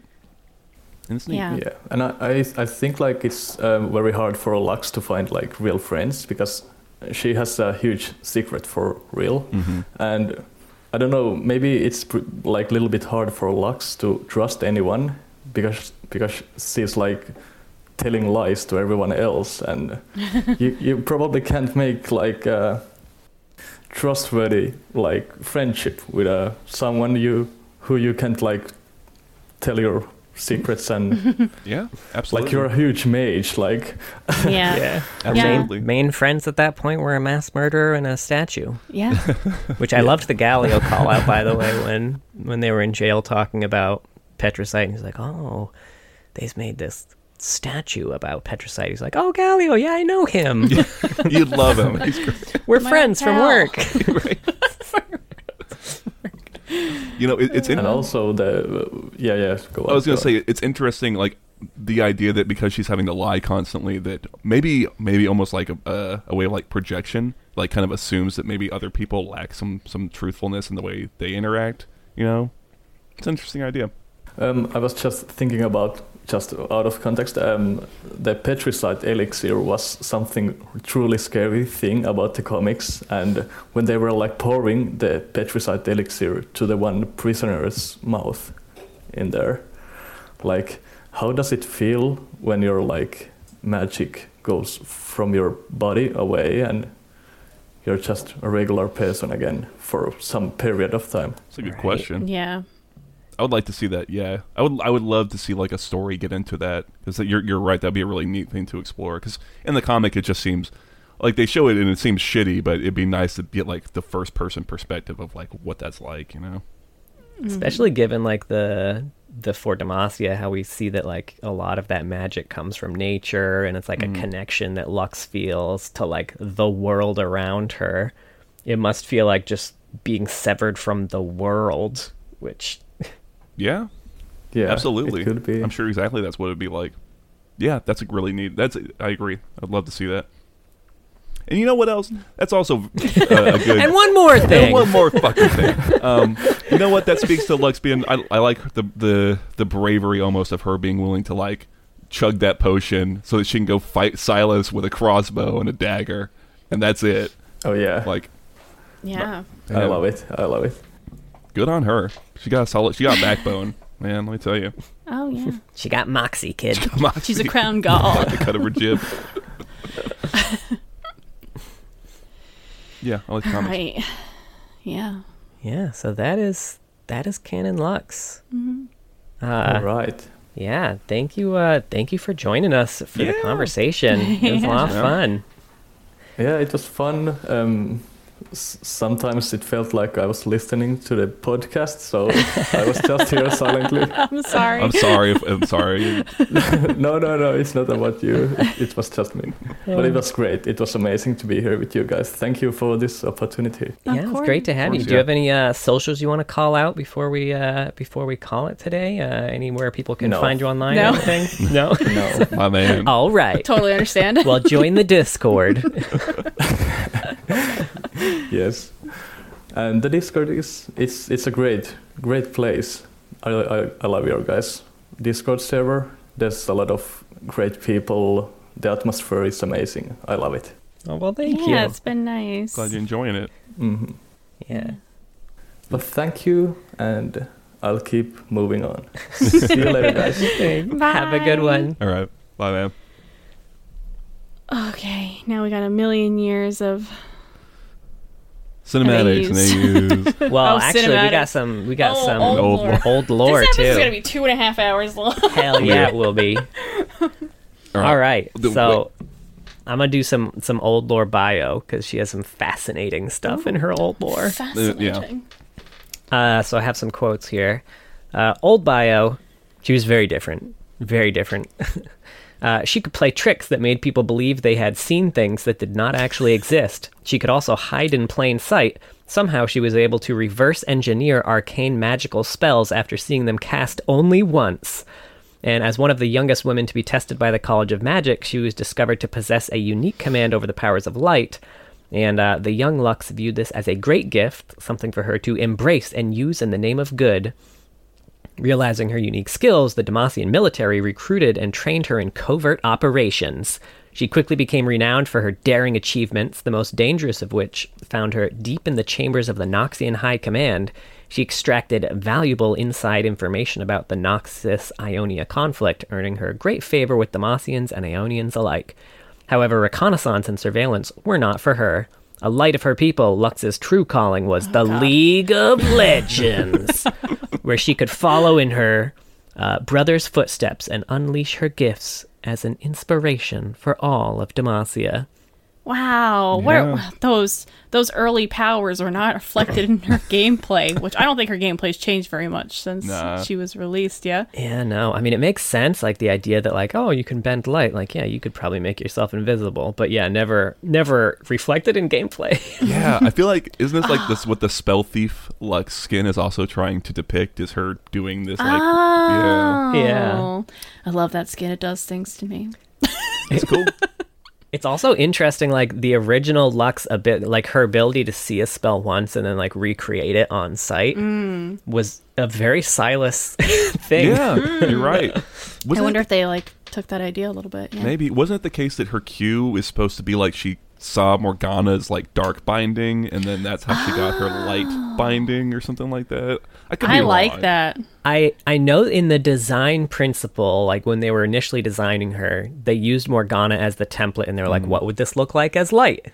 So like all of mm. her abilities were initially like, "But what if light?" light shield, yeah. Kind of like a weird All of that AoE thing. said, I think Lux needs a little bit of an update because the new champs are really overloaded and give her a stealth. her shield should stealth. Right? yeah, give her Fuck a it. little bit of a stealth. Why not? Why not? Everyone right? else gets a fucking stealth. Does Akshan need a stealth riot? Because I don't think he he does. can he can recreate a spell after he sees it once and he can bend light yeah. Uh, now, there's also a short story that's old canon, um, which was the Ezreal short story where he's going around the world trying to find information about Aatrox. Mm. And it, it's told by like a bunch of drawings and pottery and old, old artifacts with Aatrox in it. And the very last page here is a sketch of himself and Lux. Oopsies. How'd that get in there? How'd they meet under these circumstances, I wonder? Were they just in the Maybe- League of Legends was together? Sure. Is that how he knows her? on the Maybe. fields of Although that justice. Yeah. she does have a quote specifically about that that's pretty funny. Oh.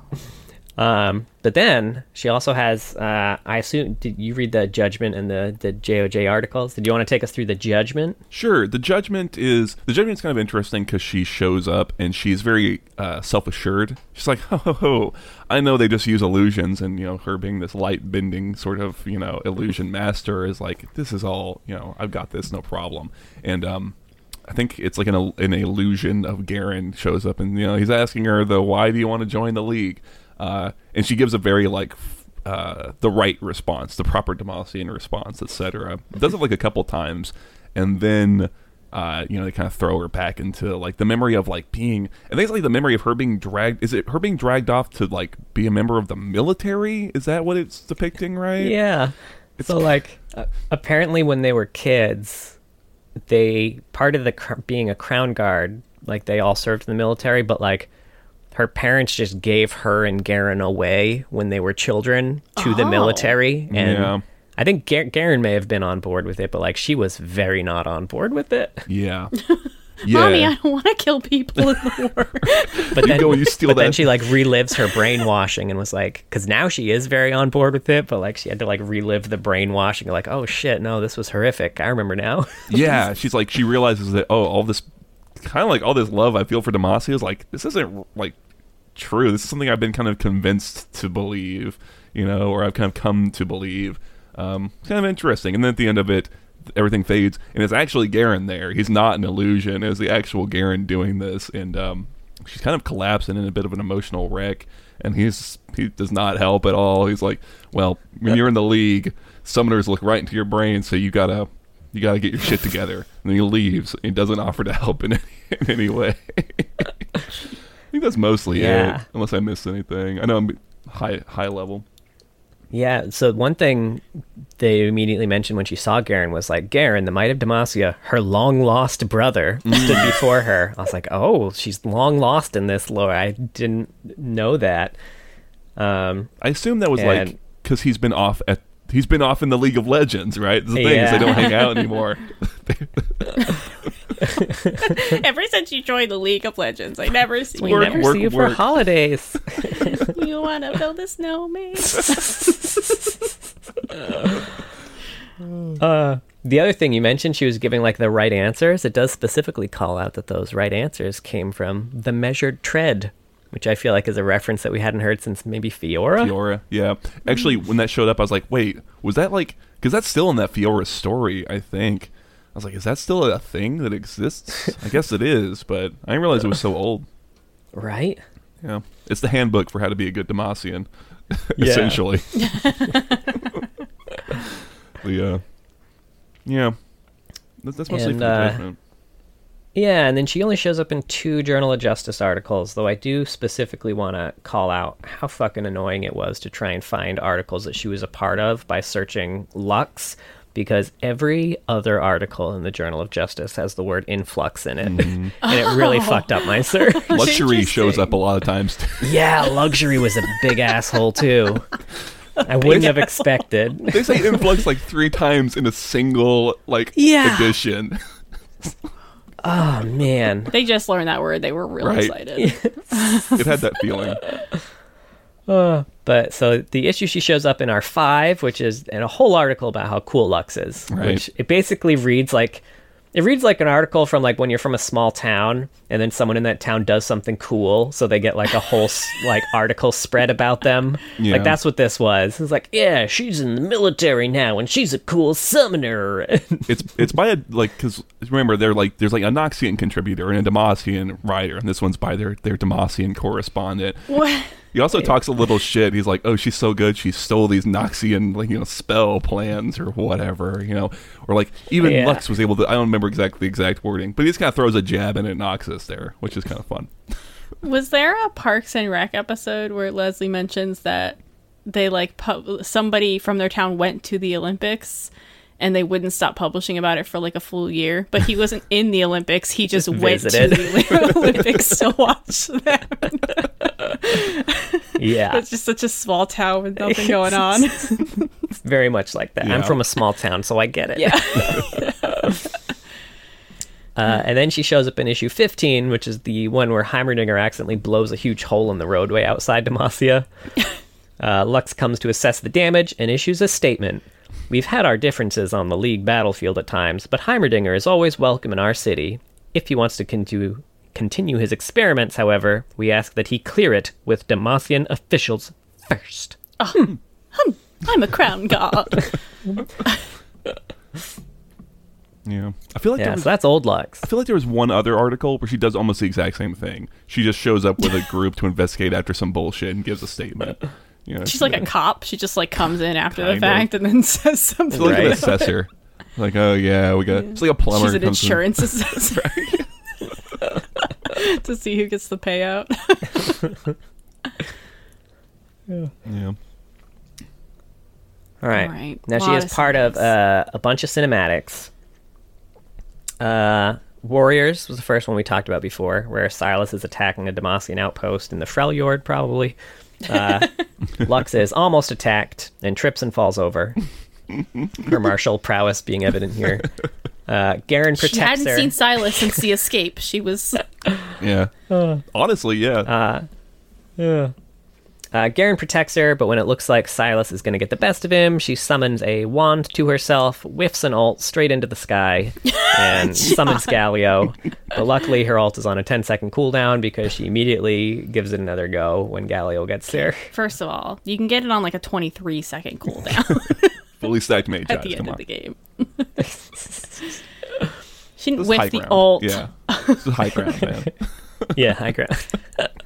I feel like this does run a little contrary because at the end of the comic, she gets her wand, right? And here it seems like she didn't have it, but there's been a bit, a bit of time. Maybe she lost it, and this is a new one. Who knows? This hmm. kind of makes it seem like she's just decided to use her magic for like the first time, like for a fight. You know what I mean? Hmm. like she'd never used it offensively almost before. Maybe. But I mean, the cinematics, this happens a lot. They'll kind of tweak some things to make it more thematic for what they're doing. So, yeah. And if you want to get away with using magic in front of Demacians and have them not fuck with you, use your magic to call your good friend Galio down. they ain't gonna fuck with you I've got a big friend that you can talk to. Yeah. I'd like to with big needs. shut the fuck up. that's going to be another novella. That's the Galio one. Big friend with big needs. You hide in his crevices. Oh man. Gross. Now, she's also part of the Lux Binding Light cinematic, which was part of the League Animation Workshop uh, videos, along with the Darius, Miss Fortune, and Zed character pieces. This uh, basically shows Lux practicing controlling her light before going out into the world and being a boss. Yeah. And it's very like sketchy, not not well, hmm, like sketched out. Like, yeah, the, the style. They're like is sketches. A sketch. Yeah. I think um this is good for what it is. I think this is all drawn by just one guy, a guy called Glenn Keane, I want to say, who's a Disney animator. He's worked on Oh, Yeah. fuck. That's why she looks like a Disney princess in this. Is because I think he's the big eyes. Yeah. yeah. She she doesn't really look like Lux in it, but it's it is still pretty cool. Like because I'm pr- like I'm fairly certain it's just him who just hand drew every single one of these frames. You know, and it's like it's pretty cool for like a little animation thing. Yeah, it was there. I know those were all just to like uh, give you a bit more about character personality um, for all of them. So it was nice. Yeah. Plus, Uh, Space she also sh- oh Th- that sorry, the song in it is by uh, an artist, or I guess I think it's an artist named Bassnectar. oh I don't know. I God, that name sounds familiar. Did they do a uh, Did they do one of the Sona remixes? like one maybe maybe.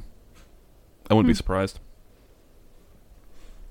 Uh, now she also shows up in the Unshackled, which was the Sylas reveal. After Sylas gives his big monologue, we see Lux at the door of his prison at the very end, and we all know where that leads.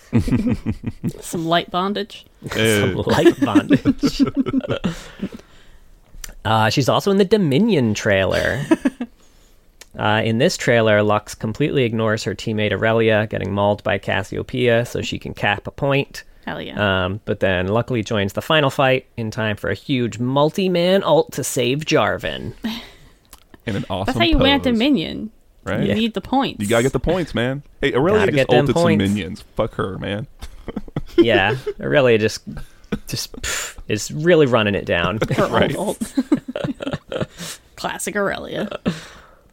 Um, she's in the Tellstone cinematic, King's Gambit, where we see Lux beating Garen at Tellstones, Thrilling unsurprisingly.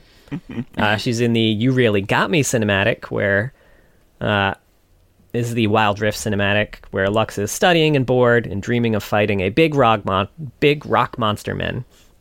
Uh, and then Jinx kidnaps her and drags her to battle, where she spots her dream enemy, Malphite. and after dodging several Malphite cues somehow, That's not a skill shot. she lands a sweet binding ult combo to Which ag- would again, do absolutely nothing to a Malphite. uh, I didn't mention it, but she also altered the Malphite in the Dominion cinematic too. So Yeah. she's gotta. She know. fights a ton of rock monsters, man. I will say this is like the most Lux. Like, sure, her expressions and the way she's acting and stuff. Like, I get the most feeling of like Lux Yeah. from anything on this one. I really like it. definitely. And she's got that uh, that nod to her original splash art in in this. When she gets drawn in, when she gets pulled into the wild rift, and we see her, she's like walking on the top of that uh, Oh, wall. It's the same from the original splash. Holy Oh, shit, you're shit. right. Oh my god, I gotta watch that again. that's all. We were passing pictures around of her old splash art, by the way. it's it's great. Pretty special. It's- She looks like a cheerleader. not she's not even blonde. Her like the main thing they mention in all of her stories too, like her hair as gold at not even blonde in her original splash. No, Yeah. no. Yeah, that old splash, that old art is something else. That's a neat little Yeah. find, though. Yeah. We're gonna post that on Twitter, by the way. That old. And John has like an old. Was it a little sprite or like an old? Not a sprite, I guess. I don't know. It wasn't like the original splash. You just showed us like a model of Lux. Oh, yo, Discord. yeah. Am I fucking high? No, I know you're talking about. Yeah, like the, the in-game model. It was yesterday. Yeah. yeah, the in-game model. I don't know words right now. Okay. Now, she also shows up in the cinematic duo, which is one of those ones that kind of focuses on content creators. And this one focuses on LilyPichu and Sleightlymusical, uh, duoing against an evil Swain as Lux and Ezreal. Mark, I didn't see the other picture you sent us. The oh, concept the art. concept art. She's got like this weird thing around her belly button. So Mark said, "For me, it's the uterus frame." I mean, you know what? You, I will let the audience be the judge. They can look at it and tell me what they would call that. Yeah, that was the thing with a lot of her original Splash 2 is like weird skirt things in all Yeah. of them. They're not really skirts. It's kind of like bound together Flaps. pieces of Yeah. fabric. but yeah. She's like strawberry blonde in this one a little bit almost. God, this outfit is something. There's a lot of class. She like went to a thrift store and picked out a few different pieces that didn't match. That's what it looks like. She went to Michaels and got some fabrics. I mean, she knows that she's going to be making herself invisible, so it doesn't really matter. That's fair. Um, she's also part of Just One More, which was inspired by the true story of the five North American League of Legends mm. players with the longest losing streak in one sitting, and one of them plays Lux every game. That's why they fucking lose, and Trust me. And finally, we have Road to the Cup, which was a studio mirror animation for the Worlds 2013, with players doing the moves of their favorite champions while racing to the top of a mountain to the Champions Cup. And this one features uh, Pharrellin Lord from the Copenhagen Wolves using his Lux ult like a rocket in Quake to propel himself up the mountain. It's fucking Iron Man. Wake. what a great reference. Uh, but yeah. Yeah. I, I not played that. That was that I like was I Team think the first game to feature the whole just shooting a rocket at your feet to blow yourself up. That's right. We were talking about that the other day before it became a feature in in most Fortnite. in most like FPSs now. Yeah. All right. All right. I'm almost debating if I should go to the bathroom before you start the AUs, or maybe while you're doing the Well, we have some quotes actually. Quotes Okay. first. We got some. Uh, I've been drinking coffee and water this whole time. Oh man. uh, so we've got the classic uh, Kat and Garen sitting in a tree, and you better just be holding hands, or I'm telling. How about a fucking narc lux? cock block. And she's got a quote to Ezreal that says, "Are we supposed to be dating or something? We've never even talked." she's got a, a fucking brutal quote to Lucian. Mm. Oh. I'm sure your wife forgives you for getting her soul taken by a remorseless creature of darkness. I know. The thing is, when you say it like that, it uh. sounds brutal. But it's she to probably, enemy Lucians. Oh, I'm sure she. because I just feel like she meant it. Yeah, she like sincerely meant that. Like, Yeah. I'm sure she Just- forgives you. She just doesn't realize how it comes across. You know. Mm-hmm, mm-hmm. She's got a quote to Leona. You brought the sun to a light fight? That was uh, probably a good choice, actually. uh, and then she's got a good quote that I just liked. We're all so concerned about what Demacia is, we forget to ask what it can be. Oh, Yeah. That's deep. Makes you think. nothing about shadows, Lux. See, that's how you get deep quotes. is if you- Uh, and she's got a couple reference quotes here. The uh, double rainbow. What does it mean? Classic reference. So, that's Yeah, so Send old me now. Bear 62's YouTube video. That was like one of the OG memes. I feel like. Mm-hmm. Fucking mm-hmm. ancient memers over here. She does go on to explain light refraction and what it actually means. I don't have that whole quote there though. It's all sciency and shit. And then we've got a few from Elementalist Lux. The horror, the horror. References Heart of Darkness by Joseph Conrad. Uh, Fire Lux and Brand share the quote, "Is it hot in here or is it just me?" I like Ice, the way she says it though. Ice Lux has a quote. Why does everyone always assume I have Turkish delight? Oh wow. A uh, Chronicles of Narnia reference. she also makes a lot of puns, like fucking Mister Freeze and Batman and Robin. oh really? does. it's so good. I really like that. one, actually, I didn't mention this was one of the quotes I initially pulled, but if you ban Lux, uh, she says, but all my light puns would have brightened your day. Yeah. That's pretty good.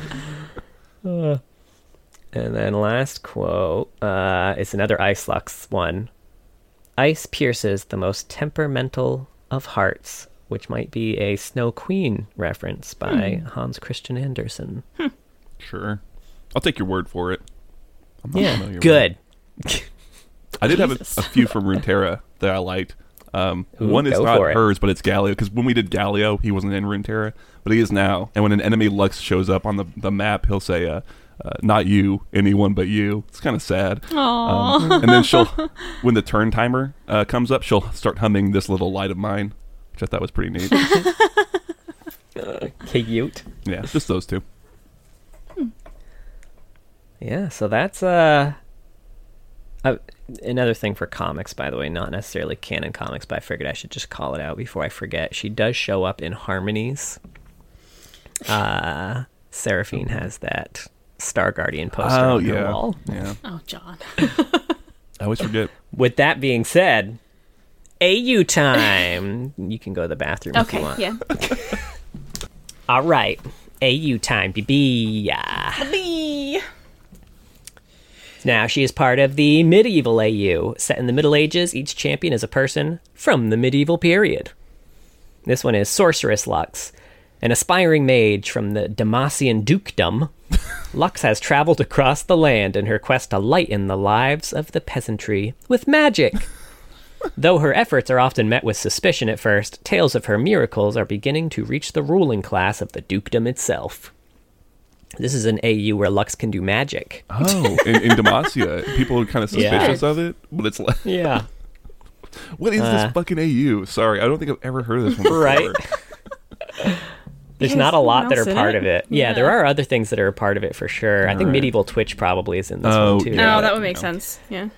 Um, now, this is not to be confused with the next one, Arcanists, which is set in a fantasy setting where each champion is a wizard or witch. Okay. Uh, and this is Spellthief Lux. She doesn't pull in coin like the Spellthief's Edge, and can't actually steal spells like Sylas. But technically, Lux is learning and reproducing illegal magic. Sadly, illegal spell learner Lux doesn't have quite the same ring to it. That's So this is a this is an AU where Lux uh, learns magic. Okay. Secretly. I just want Riot to know this is one of I think the sexiest skins they've ever made, and she's fully covered. Like you don't need to make people, you know, partially clothed. I have a sticker of this on my hydro flask. That's how much I love this. That's skin. true. and this one is very uh I don't know if you played any Dota, but I feel like this one was very kind of like Jaina Proudmoore. You might dig her. Mm, I can see it. Yeah. John knows my taste in ladies. Now, we've got Commando, which is set in an alternate future universe Where they're all naked. where they're all naked. There's Commando Lux. Soundproof ear protectors, a multi-spectral heat visor, lace-up knee-high boots, and a double-sided flamethrower that shoots lasers instead of fire. Yeah, Lux really does have it all. Why She's also call- got heels. Obviously, you gotta have armored heels. Can you call it a flamethrower if it doesn't produce flame? Won't it be like a laser thrower? A, la- a laser thrower? Laser thrower. I don't know. Whatever. You can do whatever you want Right. when you're when you're in the commando line. Mm-hmm. Taking less damage from Leona ults. oh yeah, that's true. Uh, she's part of Steel Legion, set in a dystopian future of Demacia. It features champions equipped with Tesla-like weaponry. This is Steel Legion Lux. This highly trained specialist in the Steel Legion uses light magnifying crystal rods to discharge rays of concentrated energy, designated Lux. Her affinity with the weapons has been quietly observed by several leading scientists within the organization. So I guess her code name in this AU is Lux, which is pretty creative. right? It, it, it took me an actual second when you said that. It's like designated, like it's like code name. okay. cool, cool. Now we've got Battle Academia, set in a world where champions go to school that cultivate the next generation of superheroes. This is separated into five schools named after the god weapons, which are titanic sentient weapons that dot the landscape. Now, Lux in this AU is Garen's adopted sister, and it's implied that they do not have a good relationship. Oh. Although it is also likely she's dating Ezreal in this AU. Okay. Hmm. This one is Battle Academia Lux. A first year at the Durandal God Weapon Academy, Lux maintains an upbeat attitude no matter the odds. Despite her freshman position in the Sorcery Club, Lux wields a tremendous amount of magical power that even the Academy's senior staff can't quite explain. And she also has a Rune Runeterra card. So we've got a Battle Academia Lux level 2, which is like a conversation that looks like between her and Ezreal. but, but, we're not supposed to use our power between classes. You're right, but we can't just let them carry on. Guess I'm about to get into a heap of trouble. Not listening, huh? Well, then this is for your own good. Lucent Singularity! Oh, you name your moves too? Have you met Ezreal? You might like him. Nobody at Durandal Academy had quite seen anything like it. Such power, without a weapon to channel it?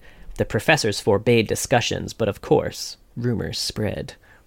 And now she also has a prestige skin for this one, the Prestige Battle Academia Lux. Now, in her second year at Durandal Academy, Lux has been hardened by the harrowing trials, losses, and betrayals that punctuated her freshman experience. Following the climactic clash with a certain rogue god weapon, Lux has mastered her powers and risen to take her place as head of the Sorcery Club, as well as the new class president. Cool. And this one also has a cinematic called Fight for Yours, which is the training montage with Jace, Katarina, Ezreal, and Lux. And in this cinematic, Lux seems super OP.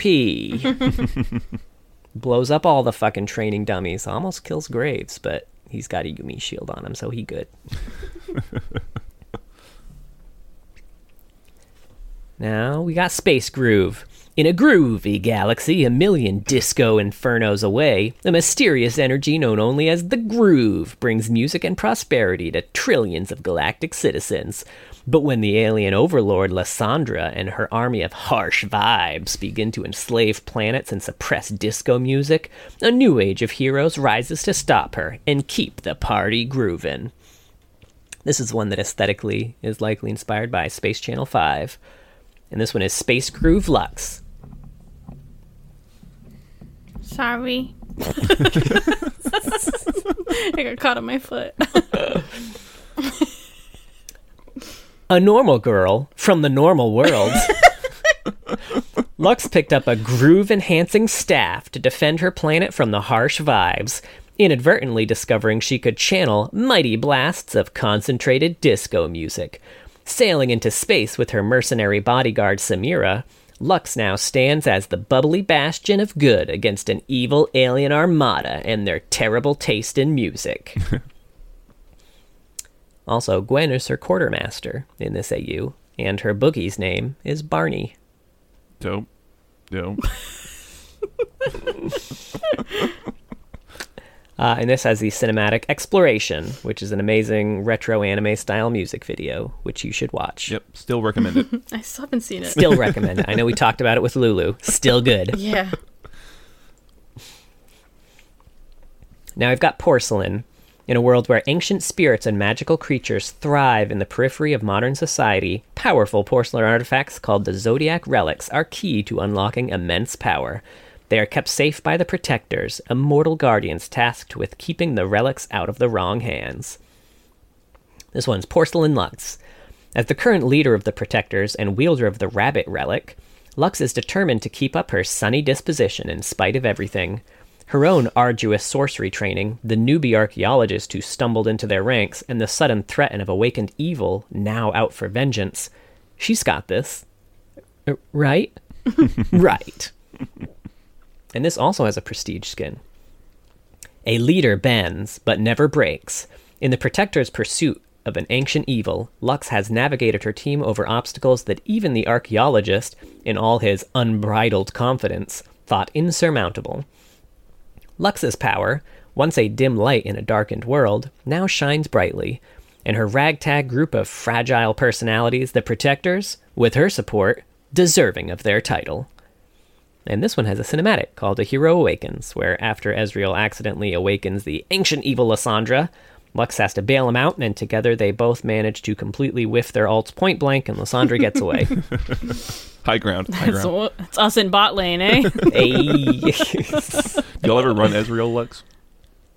I feel like y'all. don't. no, John doesn't play much Ezreal. Not Mm. in SR. Just try it. Be fun. we did once. Didn't go great. We did. I don't remember. Yeah. No, don't ever. Nope. Didn't go great. Don't Don't ever yeah, do do it once is enough. That's all you get. That's Till a- they nerf AP as good a sample size as I need. Yep. Uh, now, she's also part of Lunar Rebel, which is Lunar Empress Lux. Groomed from a young age to guard the immortal realm from darkness, the Lunar Empress and her companions are said to stand watch over the world. Lux, though a powerful demigod in her own right, draws aid from the ever faithful Warwick and Nasus. This one has the cinematic Unite Against the Dark, where we learn more details about the story about Lux and her protectors and how they work together to banish the darkness of the lunar wraiths. Dope. Hmm. Neat. And Event Horizon. In the vast darkness of space are born terrible, beautiful things, cosmic creatures of sublime love, and the unknowable monstrosities of the Dark Star. These are the children of silent gods, and they are finally coming home. This is the one you dr- like dramatize the most whenever you read the summary of the Got a world. very dramatic summary. You always like get more. I think every time you read it too, you add like a little bit more drama to it. There was By the time I'm done, it's going to be. These are the. the soccer one was pretty dramatic. To be fair, when you did the soccer cup one pretty recently. Oh yeah, That's yeah, true. That Yeah. also needed drama. Yeah. Sure, because there was nothing else going on. They're all like soccer balls. There's only There's one only soccer one, ball. now this one has two skins. We've got Dark Cosmic Lux. Uh, once the right hand of Queen Ash, Lux embraced the darkness in her heart, answering the mad call of the Dark Star. Finally seeing the truth, she rejects the cosmic court, instead serving her own dark ambitions to quiet the banal noise of creation. For she now knows her true fate to reign as queen of a dark court and rightful master of the Dark Star. Ooh. And then you've got the other side of the coin, which is Cosmic Lux. The right hand of Queen Ash, Lux weaves celestial constellations, bringing order to a universe drifting towards entropy. When the Dark Star began corrupting members of the Cosmic Court, Lux stepped forward to confront Thresh. Yet she harbors a terrible secret, a shard of darkness that has always lived within her heart, whispering temptations. Is this like a This before is and sad after? looks. yeah so this is um basic so canon in this au right now is dark cosmic lux so this was it was basically up to a uh, player vote whether she would defeat the darkness or not players wanted her to lose to the darkness so she Because they're fucking mean. because they wanted her to unleash her true potential Yeah. See the truth behind the yeah lies.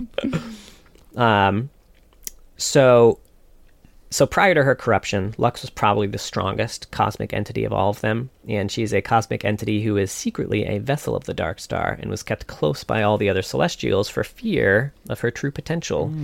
Okay. And she was assigned the task of binding the Dark Star and Thresh in a fixed point, but ended up being pulled into the Dark Star by Thresh. And uh, yeah, so this this was a vote for the Galaxies 2020 event. That's when that went down. Yeah, I kind of remember it. yeah. Um, yeah, uh, Lux in this AU also is the one who revived Darkstar Mordekaiser after being corrupted. Oh, well. And this has a cinematic called Light's End, where we just see a planet get blown up, and we see the two possible outcomes of Lux and the wreckage. and then we see a short story, Ambition's Embrace, where, uh, due to her mastery of Starlight, she's the one that Ash sends to destroy the Dark Star, while the rest of the court hunts the other Dark Star corruptants. But she dongon goofs it, and now she's corrupted. Oopsie. Oops, all corruption. And finally, last but not least, I'll lay back for this strap in. I- Star Guardian. Which we just went over with Lulu. yeah. Hell yeah. In a vast and dark universe, young warriors are chosen by fate to protect the light of the stars. They are destined to burn bright, but collapse as furiously as they shine. This one is Star Guardian Lux. Cheerful and courageous, Lux shines the brightest among her Star Guardian team. While young and inexperienced, the pink haired captain's optimism inspires others in their destiny to protect the universe. She truly believes that as long as they fight together, there's no darkness they can't overcome. And we've also got Pajama Guardian Lux.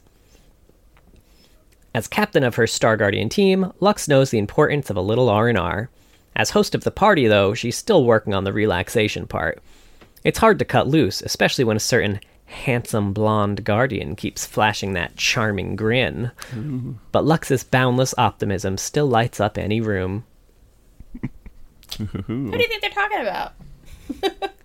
Could be anyone named Jinx. Ezreal. uh, now, in the bio here, we learn that she has blood type A. Her hobbies include sleeping and eating, and her favorite food is cake. Wow, what? I've never related to someone so much before. Now, the short stories here. We got New Stars, which tells a little about a little bit more about the Star Guardians. We learned in the beginning the first star gave its light to create the universe. Then new worlds were born, and with them, warriors imbued with the light of the first star. And as a Star Guardian fades, their powers are reborn in new protectors. And Star Guardians are chosen for their strength and resolve, but above all else, they're chosen for their courage. It often signals a cataclysmic battle elsewhere in the universe when multiple Star Guardians are chosen to serve at once, and Star Guardians must familiarize themselves with the customs and rituals of a planet in order to blend in with its inhabitants, dispelling any suspicion about their true nature. And we've got Starfall, where Lux and her team of Star Guardians go on a team building retreat.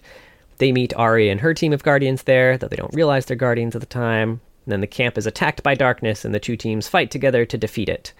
And I know I've glossed over this story a lot in the previous episodes, but at its heart, this is a Lux story. Mm-hmm. Mm-hmm. Um, it's all about her insecurity leading her team of Star Guardians, how dysfunctional they all seem, especially compared to Ari's team, who seem like super buttoned up, and her desire to just get them all to get along with each other and work together. And it's a, a pretty good story. So mm-hmm. if you're interested in the Star Guardian AU, this is a good one to read. I will say I've been watching a lot of Sailor Moon recently, and um, this is this is giving me big like season three vibes, where like they have uh, Uranus and Neptune who are really like on point, and then the rest of them are kind Yeah. of fuck ups. Yeah. Had you seen Sailor Moon before? Uh, no, but I, we've been watching through it. It's like kind of good, like whatever TV, and I, I like season three Yeah. a lot. I know this completely sidetracked, but like I'm really enjoying season three because they're having fun with it. So I used to watch the show so much. Hmm. Yeah. I don't know why you draw a connection between I, right, it's just like the Star Guardian skin line. There's obviously Commando things. is the Sailor Moon skin. She does she definitely doesn't have a Sailor Moon quote in her clothes. Oh, uh, let's see. We've got a slumber party too, where Lux plans a mandatory Star Guardian meeting. Lulu, not realizing she meant just her own team, invites Ari's team as well. Mm. So they show up and have a slumber party. Things are tense, but they finally lighten up and become friends. And I'm just gonna throw it out there. I still got a lot of gay tension here between Lux and Jinx, but kind of Oh, like sure. one-sided specifically, like Jinx towards Lux. Yeah. and Lux just seems like oblivious. uh, also, Lux's inner monologues here are written exactly like the lead of every high school age young adult protagonist in the world. oh, really? That's fun. Look at their little poro snacks. I never noticed that. The bottom right. There was another thing in there in that splash too that uh, was neat, although I forget what it was now. Oh yeah, they're playing um, Mechs and Minions in the background. Oh, I was really? trying to figure out. I'm like, that game has to be something, but I don't really play a lot of board games. That's funny. Uh, and then we've got Twilight Star, where the Star Guardians are playing at a playground because Lulu had a vision of it and drew it in her notebook when suddenly they're attacked by Zoe. She attacks with bubbles, Jinx almost gets hit, but Lux jumps in and shields her. And they manage to fight Zoe back, but Lulu gets hit by a bubble trying to rescue Miss Fortune and has a vision that she, although they don't know who she is, um, is coming. So they decide they need to contact Ari, but that's when they find out she disappeared, you know, right before kind of the slumber party events, um, which leads directly into the light and shadow cinematic. And then finally, the cinematic for this Burning Bright is a sweet music video where the team fights together against Baron Nashor. Woo! Hell yeah. I've got some final fun facts to close it out. Ooh, Let's um, go. real quick, uh, Elementalist Lux, doesn't she have a cinematic? Does she have any skin lore? Oh, she does have a cinematic. She doesn't have any lore. Okay. She does have a cinematic. I was hoping she would because forgot about that. I don't understand what the fuck's happening in that cinematic. like I've seen it a few times. It's like the least Lux looking or like thing ever. And I was trying to understand like what's happening. Or I know they're just trying to sell the skin and shit, but like, you know, it's weird. Right. I I think they were trying to like highlight the fact that like she started in the one element Yeah. and then she got hit and um and now she's combining some sort of elements and now she's new fire person Yeah. instead. yeah, goes from fire. Like it just doesn't look like Lux, and it like doesn't have any personality. And it's like if you told me this was a new champion, I would completely believe you. You know what I mean? I was just curious. I was also hoping, you know. fighting another fucking rock monster. right? Third mouth fight. Whatever. Anyway, So uh, Lux is voiced by Carrie Keranen. Um, she is around twenty. Well, Lux, not Carrie. Lux is around twenty years old currently. We don't know how old Carrie is. We don't know how old Carrie is. doesn't she voice um LeBlanc too? Is that right? Oh, I don't really? Know. I think so. She. I know she's see one that. other champion. I think that's who it is.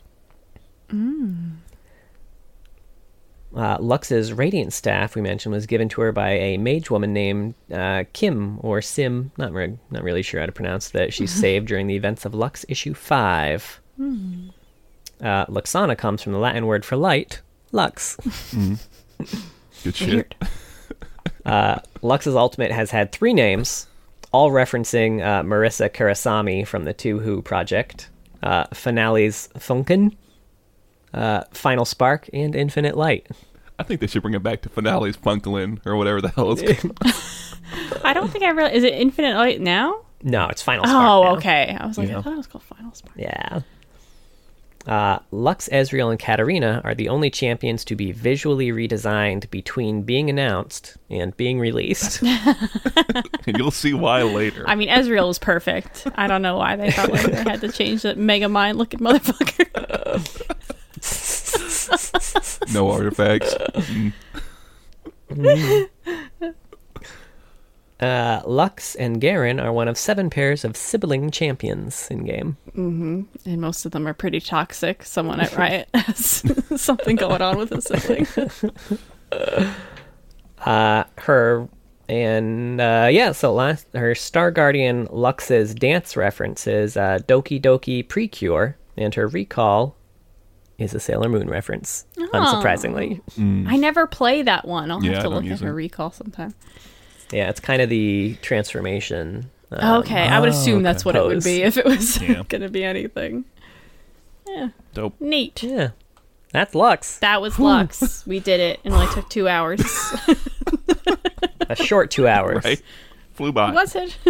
Barely even felt like two. It felt like an Very- hour fifty, didn't A it? very light episode. You know what I mean?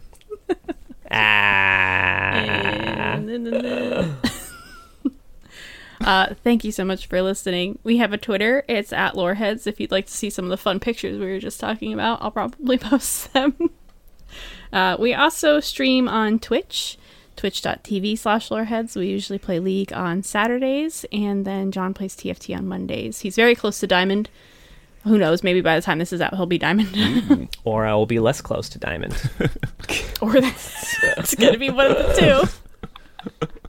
Um, we post all the episodes on YouTube along with some fun musical parodies, and we have a Discord. The link is in the description of this episode. It's also tagged or pinned on our Twitter if you want to join us for for funsies, fun times. we have a Patreon as well. Thank you so much to all of our patrons. And a very special thank you to our Medarda tier patrons uh, Mylect, King of Hearts, Jeremy Rich, and D Smurfs. thank you all. And if you were mages in Demacia, I would rescue you. Aww. I'll make you drink some Cute. Petricite. Heaven or hell. and I'll go eat cake. Let them handle it. uh, be sure to join us next week for a much shorter episode, I assume, as we talk about Shard of the Monolith Malphite.